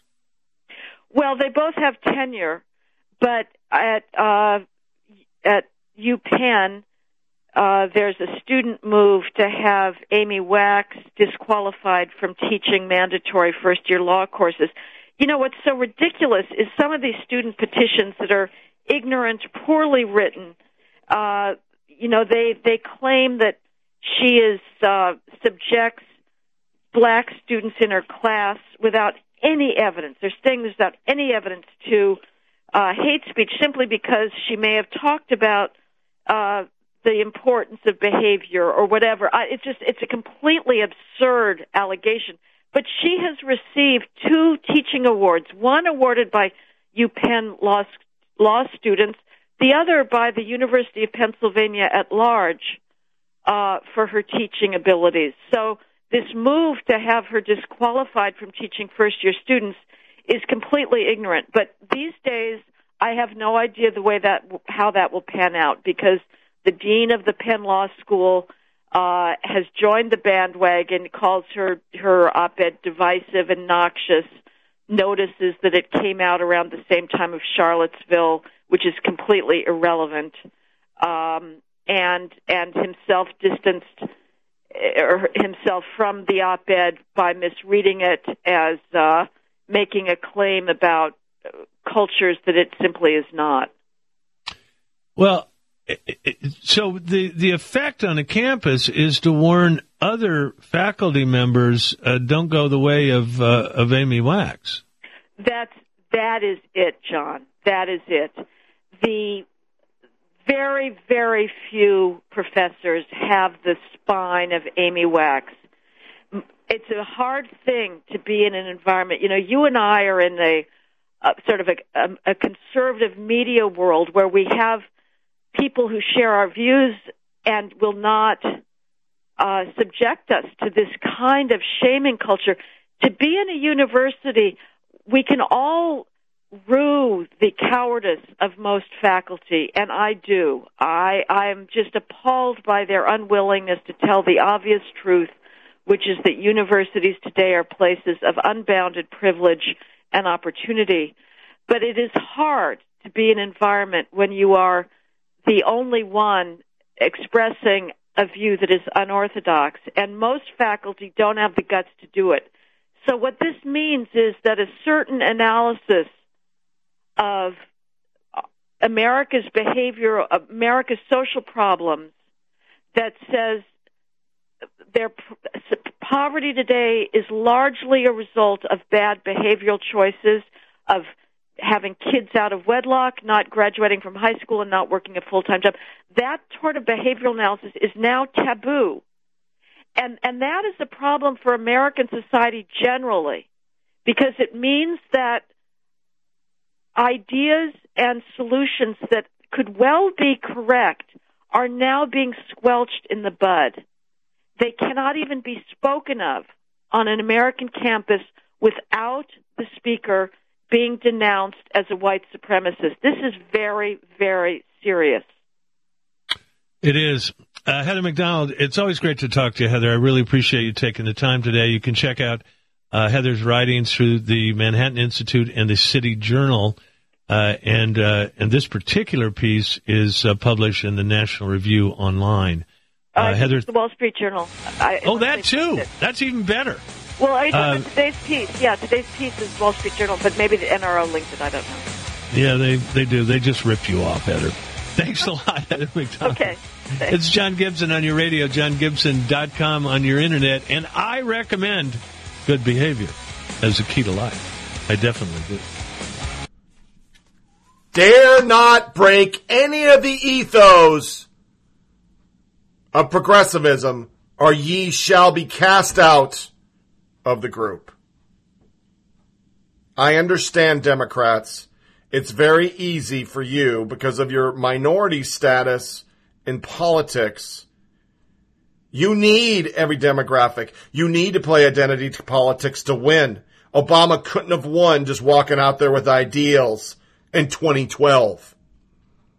2008. Of course he could. You need that. But the effects of that are no different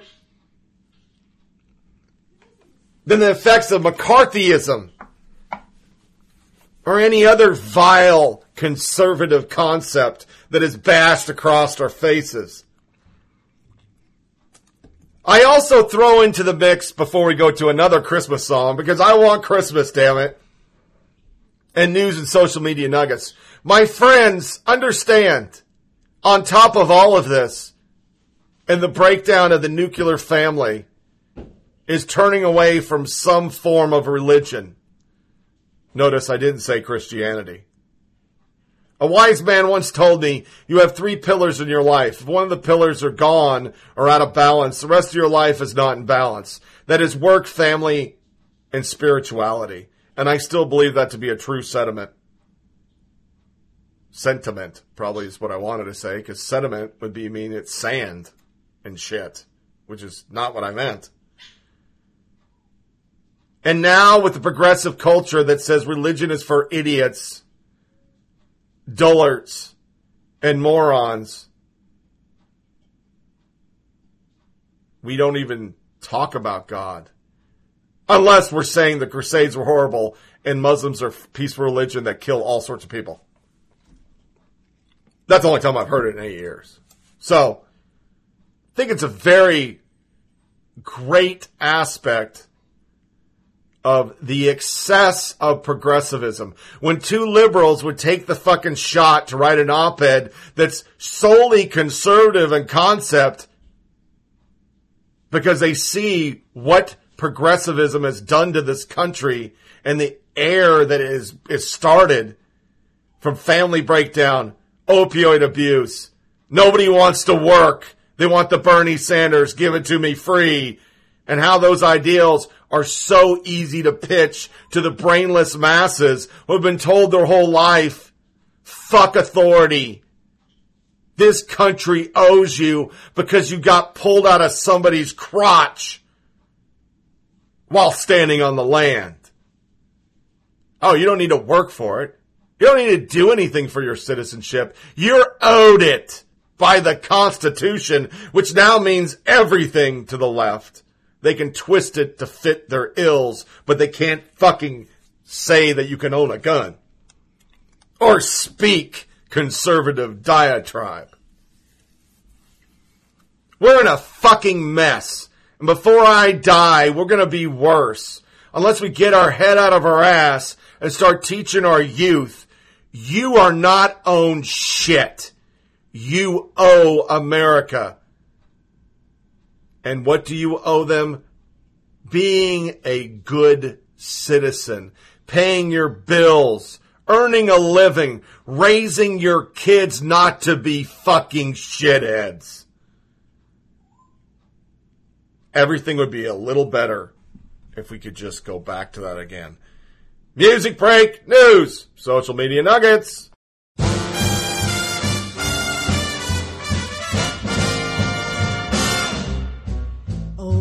Mr. Kringle is soon gonna jingle the bells that'll tingle all your troubles away. Everybody's waiting for the man with the bag, 'cause Christmas is coming again. He's got a sleigh full, it's not gonna stay full. He's got stuff to drop at every stop of the way. Everybody's waiting for the man with the bag, 'cause Christmas is coming again. He'll be here to the prayers that you've made through the year. You'll get yours if you've done everything you should. Extra special good he'll make this December, the one you'll remember, the best and the merriest you ever did have. Everybody's waiting for the man with a bag. Christmas is here again.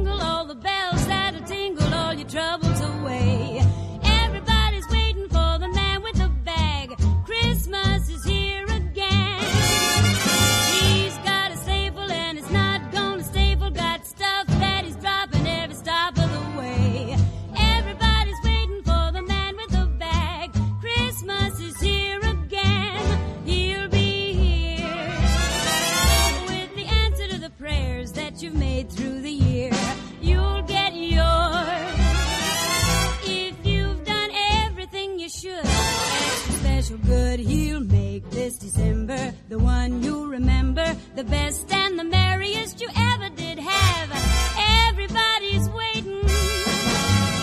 They're all congregating, waiting for the man with the bag. Better watch out now.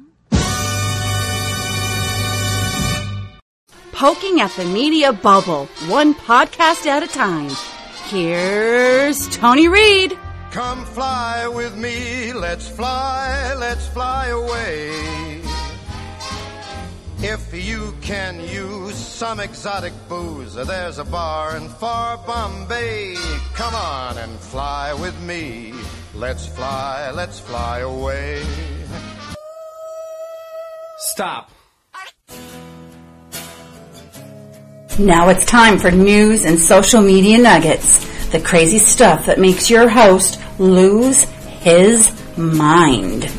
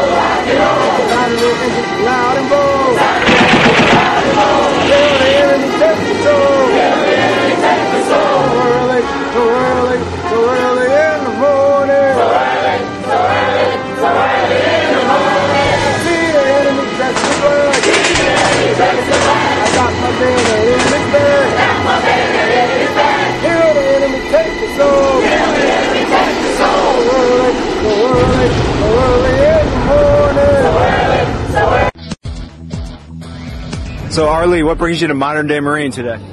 I haven't missed this for 12 years. I'm a spokesperson for the Young Marines, which is the youth organization sponsored by the Marine Corps League. And I come in every year. We have a golf game yesterday. How was your game? Third place. Very good. Congratulations. I had to carry them, but that's all right. We did well. Actually, they carried me. But life is good, and this is what we do every year. So what's your message out there for all the young Marines? Well, all the young Marines need to stay involved. That's the thing. You know, it's our job to make sure that these young people evolve into proper, hard-charging, proud young people. And I wished everybody could be a young Marine. It's a phenomenal organization. My message is, if you've got a kid that's 8 years old, and he's having a little problems, maybe, even if he's not, call somebody and find out where your local Young Marine organization is. Get him involved. Next thing you know, have a decent haircut. He'd be out of the skateboard pants, those big baggy pants. He'd be looking smart and sharp, and he'll fit right into society. Now, you are an icon for Marines still to this day. So why do you think that is? You know, I've just always been at the right place at the right time. I don't know about icon. I think most everybody in the Marine Corps knows me, and I stay very involved. I tell everybody, you know, I got retired, and the Marine Corps retired me in 1972, and I just kept showing up for work. So here I am, and I stay involved. That's it. That's the important thing. Can you indulge me? Give me a line or two? Well, every line is dirty. You know that. We can bleep it out in post. My God. I mean, you know, I keep one. I try to find, I am Gunnery Sergeant Hartman. I am your senior drill instructor. From now on, you will speak only when spoken to. The first and last words out of your filthy sewers will be, sir. Do you maggots understand that? That's as far as I go. No then further. The F-bombs drop. All right. Thank you, sir. That was amazing. I cleaned that up. It was a hard job, but I did it. Okay. Thank you. Semper Fi. God bless.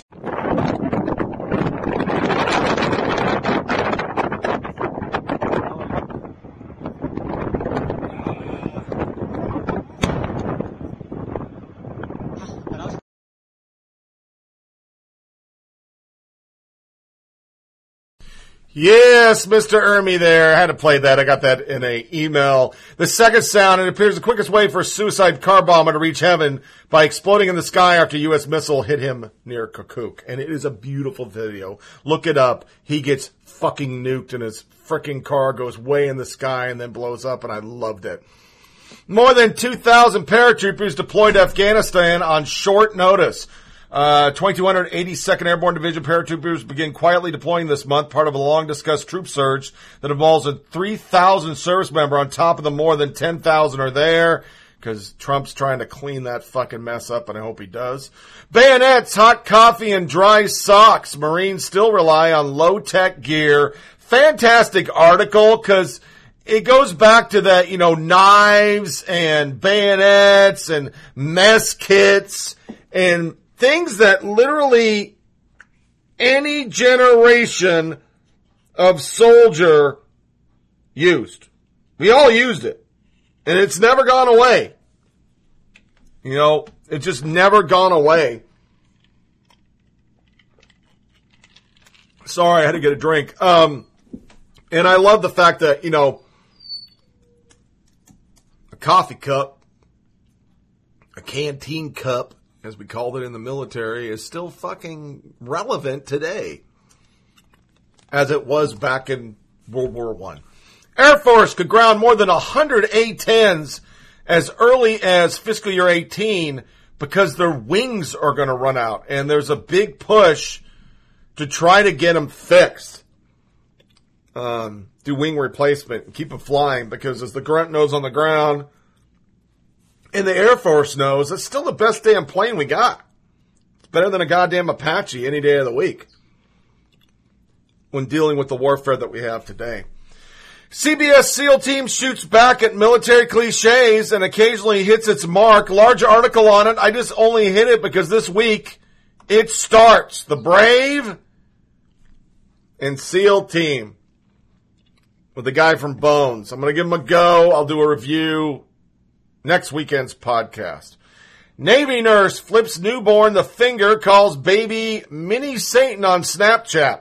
Want to know how to lose your job in a naval hospital? Post photos of yourself and a coworker flashing the finger at a newborn infant. If that's not enough, you can call the fresh babies mini Satans. If you're really gunning for that boot out the door, you can film yourself making infant dance. What a fucking piece of shit.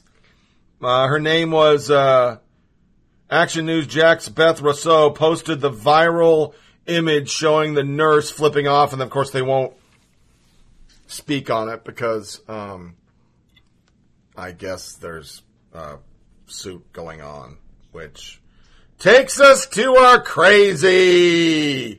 This is something, man. This is our generation, man. All you people, we're all together, man. It's groovy. And dig yourselves because it's really groovy.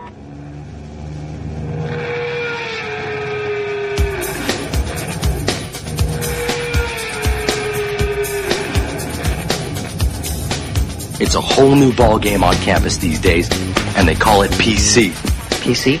Politically correct. And it's not just politics, it's everything. It's what you eat, it's what you wear, and it's what you say. If you don't watch yourself, you can get in a buttload of trouble. For instance, we have rights to these girls? Yep. No, you don't. Those are women. You call them girls, and they'll pop your figs. Save the whales. Gays in the military now. Please don't sit down. We got some good crazy today. Elizabeth Moss to star in a legal abortion film because it's relative today. Hollywood couldn't be clearer in position on abortion. 3 different films are slated to tell the story of an illegal abortion network.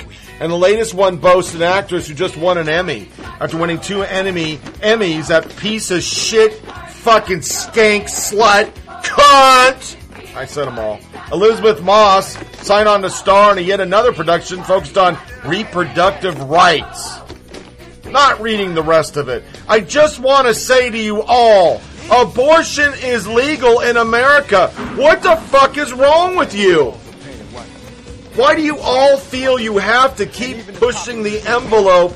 Nobody's stopping abortion. What they're saying is they don't want to fucking pay for your goddamn lack of maturity and getting the pill, nor should you be able to kill the baby when it's crowning. which you believe is a right, when it clearly is no longer a clump of cells, as you guys likes to call it.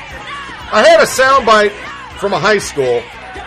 Not going to play it. I'm just going to say there was a high school that wanted to cover slavery, so they decided to chain kids or throw them in dark closets so they could experience what it was like to be on a slave ship.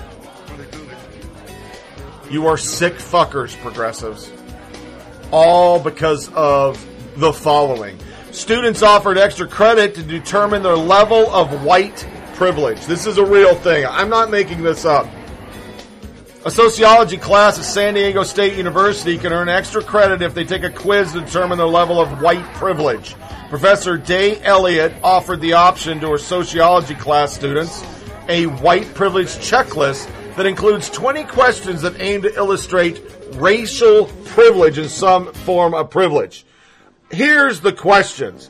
I can arrange to be in the company of people of my race most of the time. Black people are always with just black people. Say I'm wrong, you never served in the military. Fail. I can go shopping alone most of the time, pretty much assured that I will not be followed or harassed. 75 to 85% of the time, that is a true thing. 15% of the time, I would say blacks are looked at. I can turn on the television or open the front page of a paper and see people of my race widely represented. That's a privilege. When I'm told about our national heritage or about civilization, I'm shown that people of my color made it what it is. Not in South Carolina. My kids were taught Black History Month for every month. So that's not actually true. I can be sure that my children will be given curricular materials that testify the existence of their race. I can go into a music shop and count on finding the music of my race represented in the supermarket and find the food I grew up with in a hairdresser's shop and find someone who could deal with my hair. Fail, fail, fail. All music is African-American music nowadays. If you actually look at the Emmys, or not the Emmys, but the American Music Awards and the Grammys and the Billboards and all that shit, it's all black people, so shut the fuck up. All I see in the city of Clarksville is black women hairdressers. That's a fail. And in every store in America, there's every race now. Shut the fuck up on food. It's everywhere.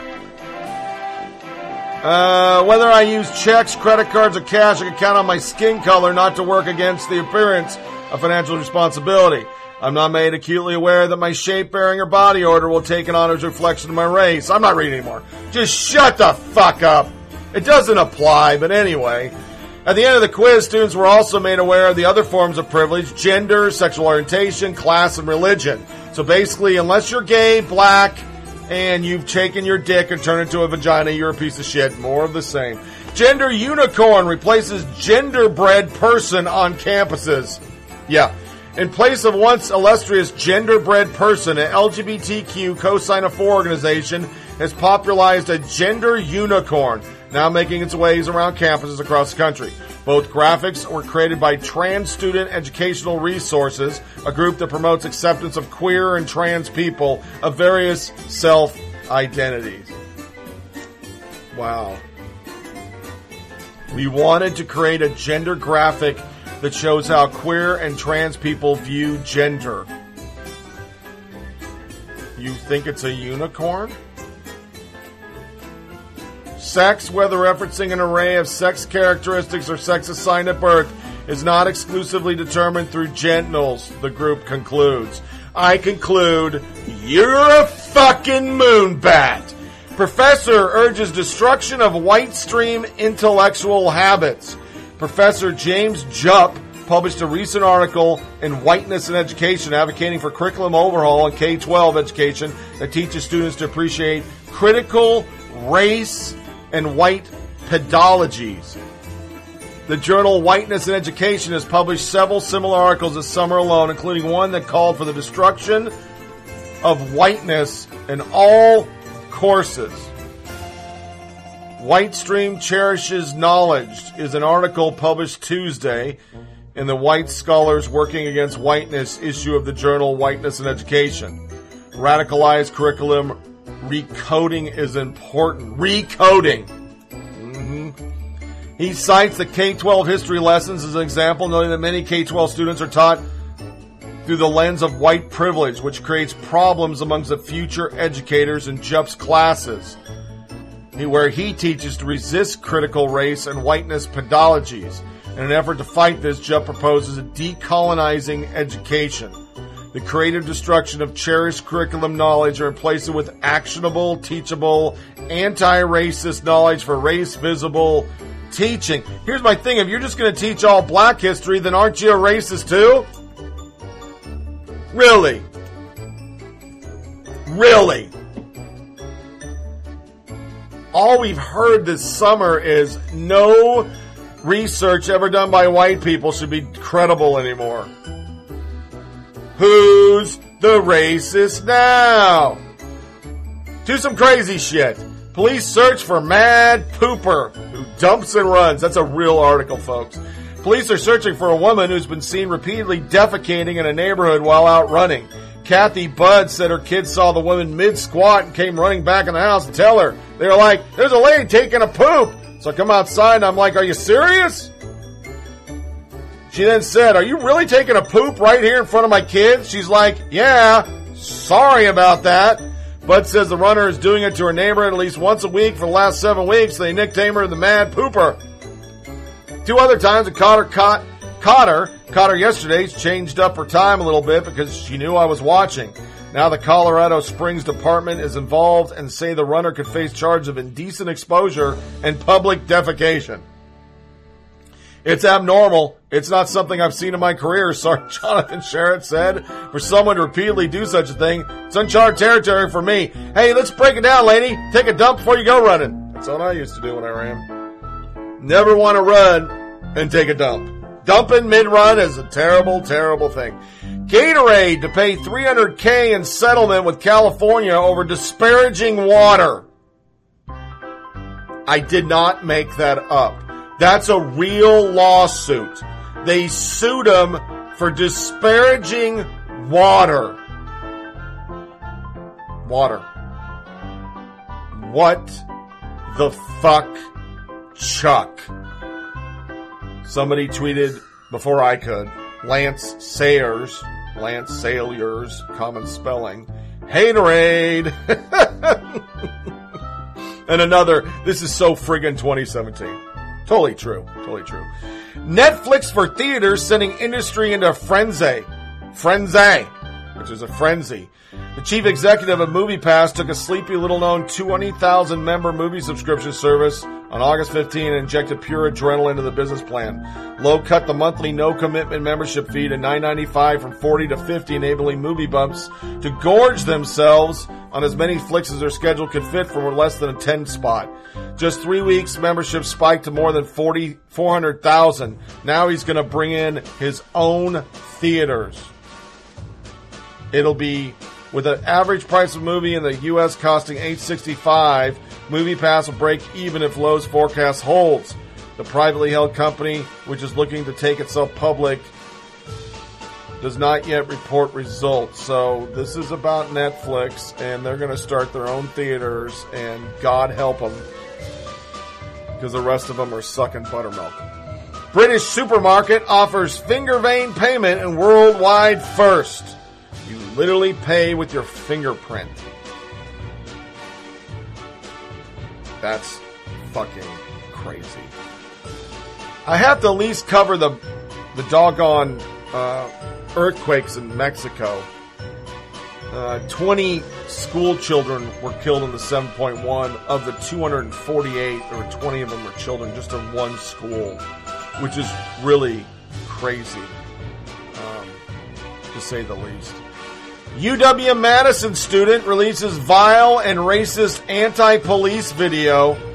Wisconsin state legislator vehemently condemning a University of Wisconsin-Madison student for releasing a video depicting police officers in pig masks, hanging a black male, then being beheaded with a bloody machete, a la that piece of shit who did it to Trump. It's a rubber mask. And N. Cale Pickett is his name. and the video is intended to promote his new clothing line, though he promises that an explanation will be forthcoming. But that's okay for some reason in our world, and nobody seems to care at all about it, which, once again, I ask, when a clown wore Barack Obama's mask doing a rodeo clown theme, it was racist, and we never heard the end of it. To crazy, crazy, crazy that I actually watched American Horror Story. My friends, this is crazy. From the article, it's a recap of it. The best thing about this entire episode is when Ivy finally smacks Allie across the face. I never wanted to slap a person more in my life, and I once spent an entire afternoon watching videos of Ted Cruz on the internet. All it took for Ivy to finally lash out was her wife freaking out about the election, voting for Jill Stein, finding a dead body in a restaurant, shooting an innocent man on their porch, screaming about a killer clowns, deciding disco garbage truck driving through their neighborhood was poisoning them, and storing a Ziploc bag of microwave guinea pig meat in the freezer. Oh, you know, no big deal. Allie is really getting on my nerves, but I think that's the point. Between her outsized reaction to cis-normative pet names, oh, they put it in there, and throwing herself in front of a truck while demanding to know what is poisoning her, she is a snowflake social justice warrior that Breitbart is always shouting about.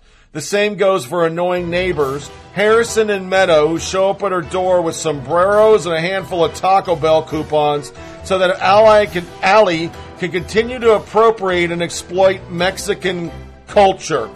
It's fun to make fun of the left, and it's really easy to do. Allie is far too sensitive to exist in the real world, and the squabbling between her and her similarly liberal neighbors is a bit like the infighting among liberals that resulted in the Donald Trump's victory.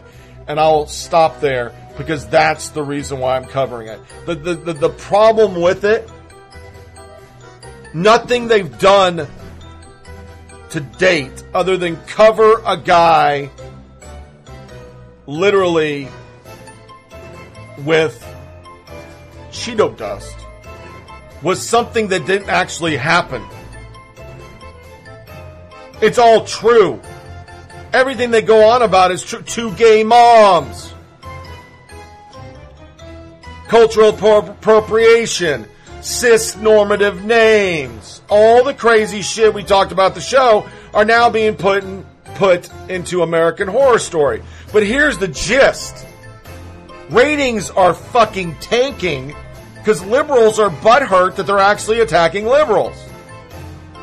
Oh, it's really fun to go on about how Trump's fucking a xenophobic, sexist, blah, blah, blah, blah, blah. But when the gun's pointed on them, figuratively, because I don't want to get Palin up in this bitch, somehow, some way, it's just wrong to make fun of the left. But you are a bunch of liberal fucking snowflakes. You do go on about not gendering your fucking pets. You read it on the podcast. These are real things. And everything they said in the opening one, as I covered a couple weeks ago, to this episode, are real things people are saying. You people are fucking insane. You worry about the most silliest, insignificant crap, but worse, you push it on everyone.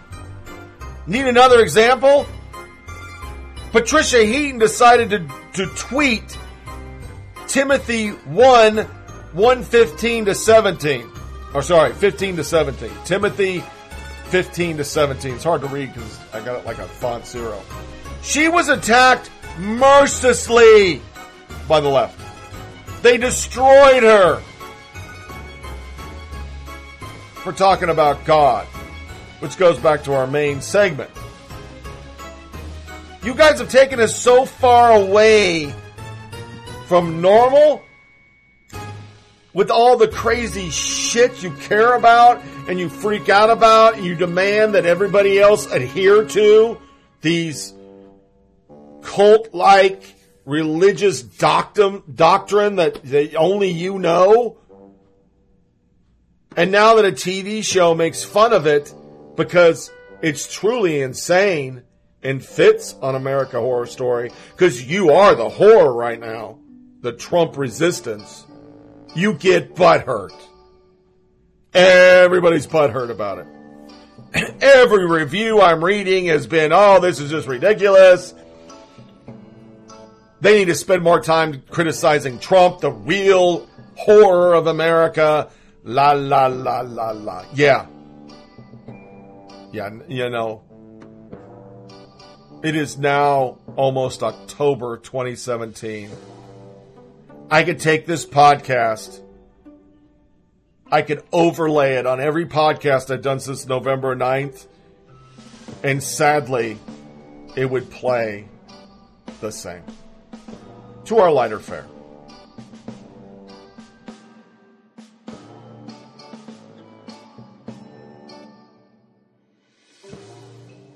All right, we got three sound bites today. The first thing was given to the by the better half. GG. It's a southern thing. It's about the winter, which really cracks me up in the South. If it just gets like the 50, people act like it's Arctic cold. Going to play a little bit of the Lawrence O'Donnell 8-minute of fucking freak out because that was a huge thing for Bill O'Reilly for decades, but somehow I'm not seeing the media. I'm not seeing anybody saying how horrible that is, how he's so abusive. Once again, you're all fucking hypocrites. And then I'm going to play a very poignant soundbite. It is a BLM activist that went to for one of these freedom prayer things. Of course, because everybody on the left says everything that's a conservative protest is racist, sexist, xenophobe, a bunch of rednecks with guns, and the KKK. They allowed him to take the mic, and he was blown away, but he still stayed on his high horse like he was somebody special because he promotes the death of cops. These people promote the death of nobody. Stop the hammering. Stop the hammering out there. Who's got a hammer? Where is it? I don't know. Where's the hammer? Is it on the... Go up on the other floor. Somebody go up there and stop the hammering. Stop the hammering.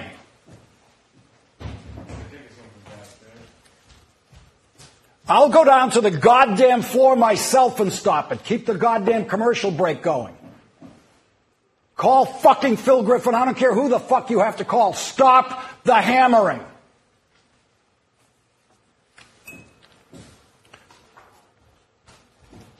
Empty out the goddamn control room and find out where this is going on. It's either there or out there somewhere.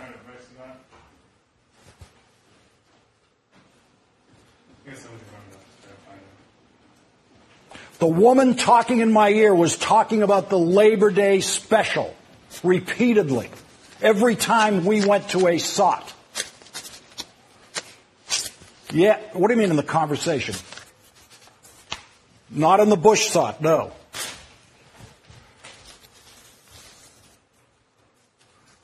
Fucking out of control shit.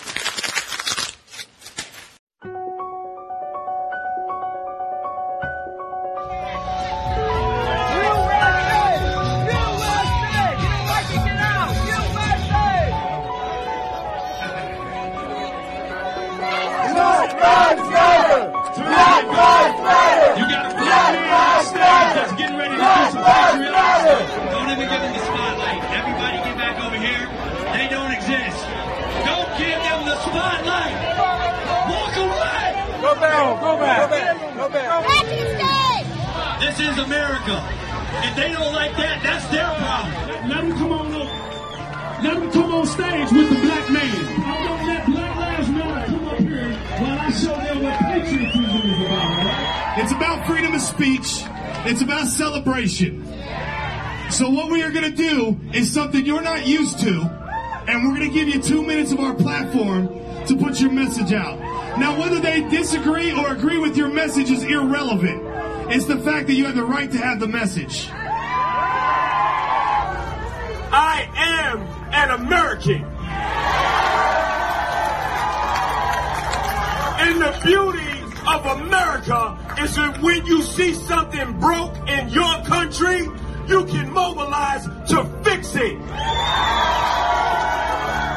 So you ask why there's a Black Lives Matter? Because you can watch a black man die and be choked to death on television and nothing happened.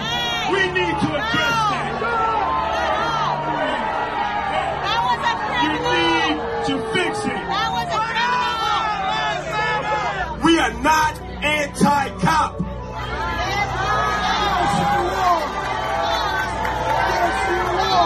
We are anti-bad cop.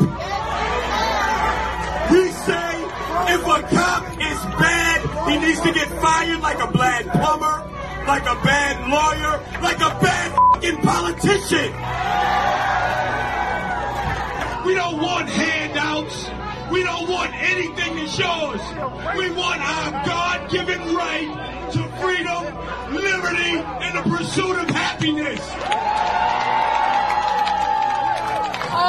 I want to leave you with this, and I'm gone. You're right, my brother. You're right. You are so right. All lives matter, right? But when a black life is lost, we get no justice. That's why we say Black Lives Matter. That's why we say Black Lives Matter. If we really want to make America great, we do it together.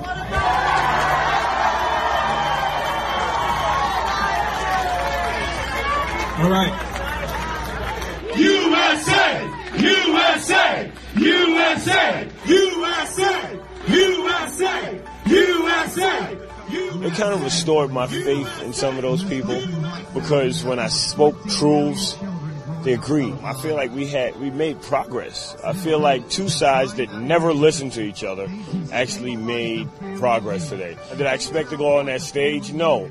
I expected to come down here, stand here with my fist in the air in a very militant way, and to exchange insults, maybe some dirty looks, or who knows what. If not on a grander level, but just person to person, you know, I think we really made some substantial steps without either side yielding. Yeah. I hope that they understand that one of the leaders of the Black Lives Matter movement is a proud American and a Christian who cares deeply about this country, who cares deeply about the people in it, whether they are documented or not. I want them to understand that we are educated, right? That we apply a strategy, but we come from a place of love, right?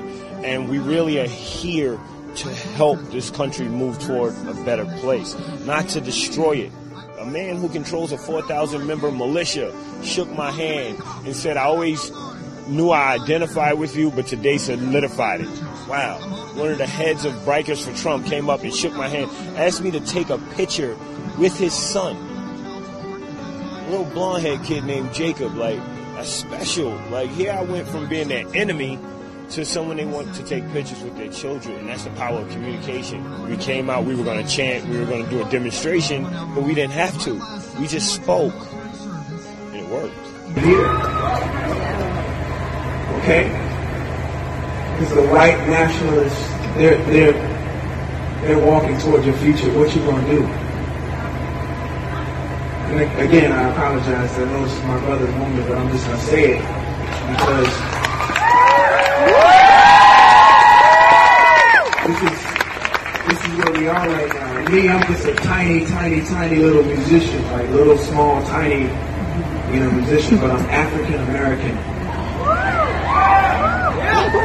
African means that's what's in me. American means that's where I am right now. So if this is where I am and this is America, it's with liberty and justice for all. Thank you.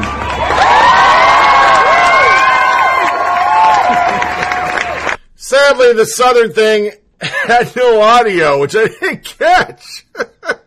So, I did not play it, but you did get your Lawrence O'Donnell meltdown, the BLM protester understanding that conservative protesters believe in free speech. What a goddamn concept. And I shoved on for good measure the Pharrell emotional speech. Yeah, Pharrell. That didn't even make any sense. So all of a sudden, because Donald Trump's the enemy, even though Obama deported more people than Trump has, we're the enemy. Okay. Yeah, That makes sense.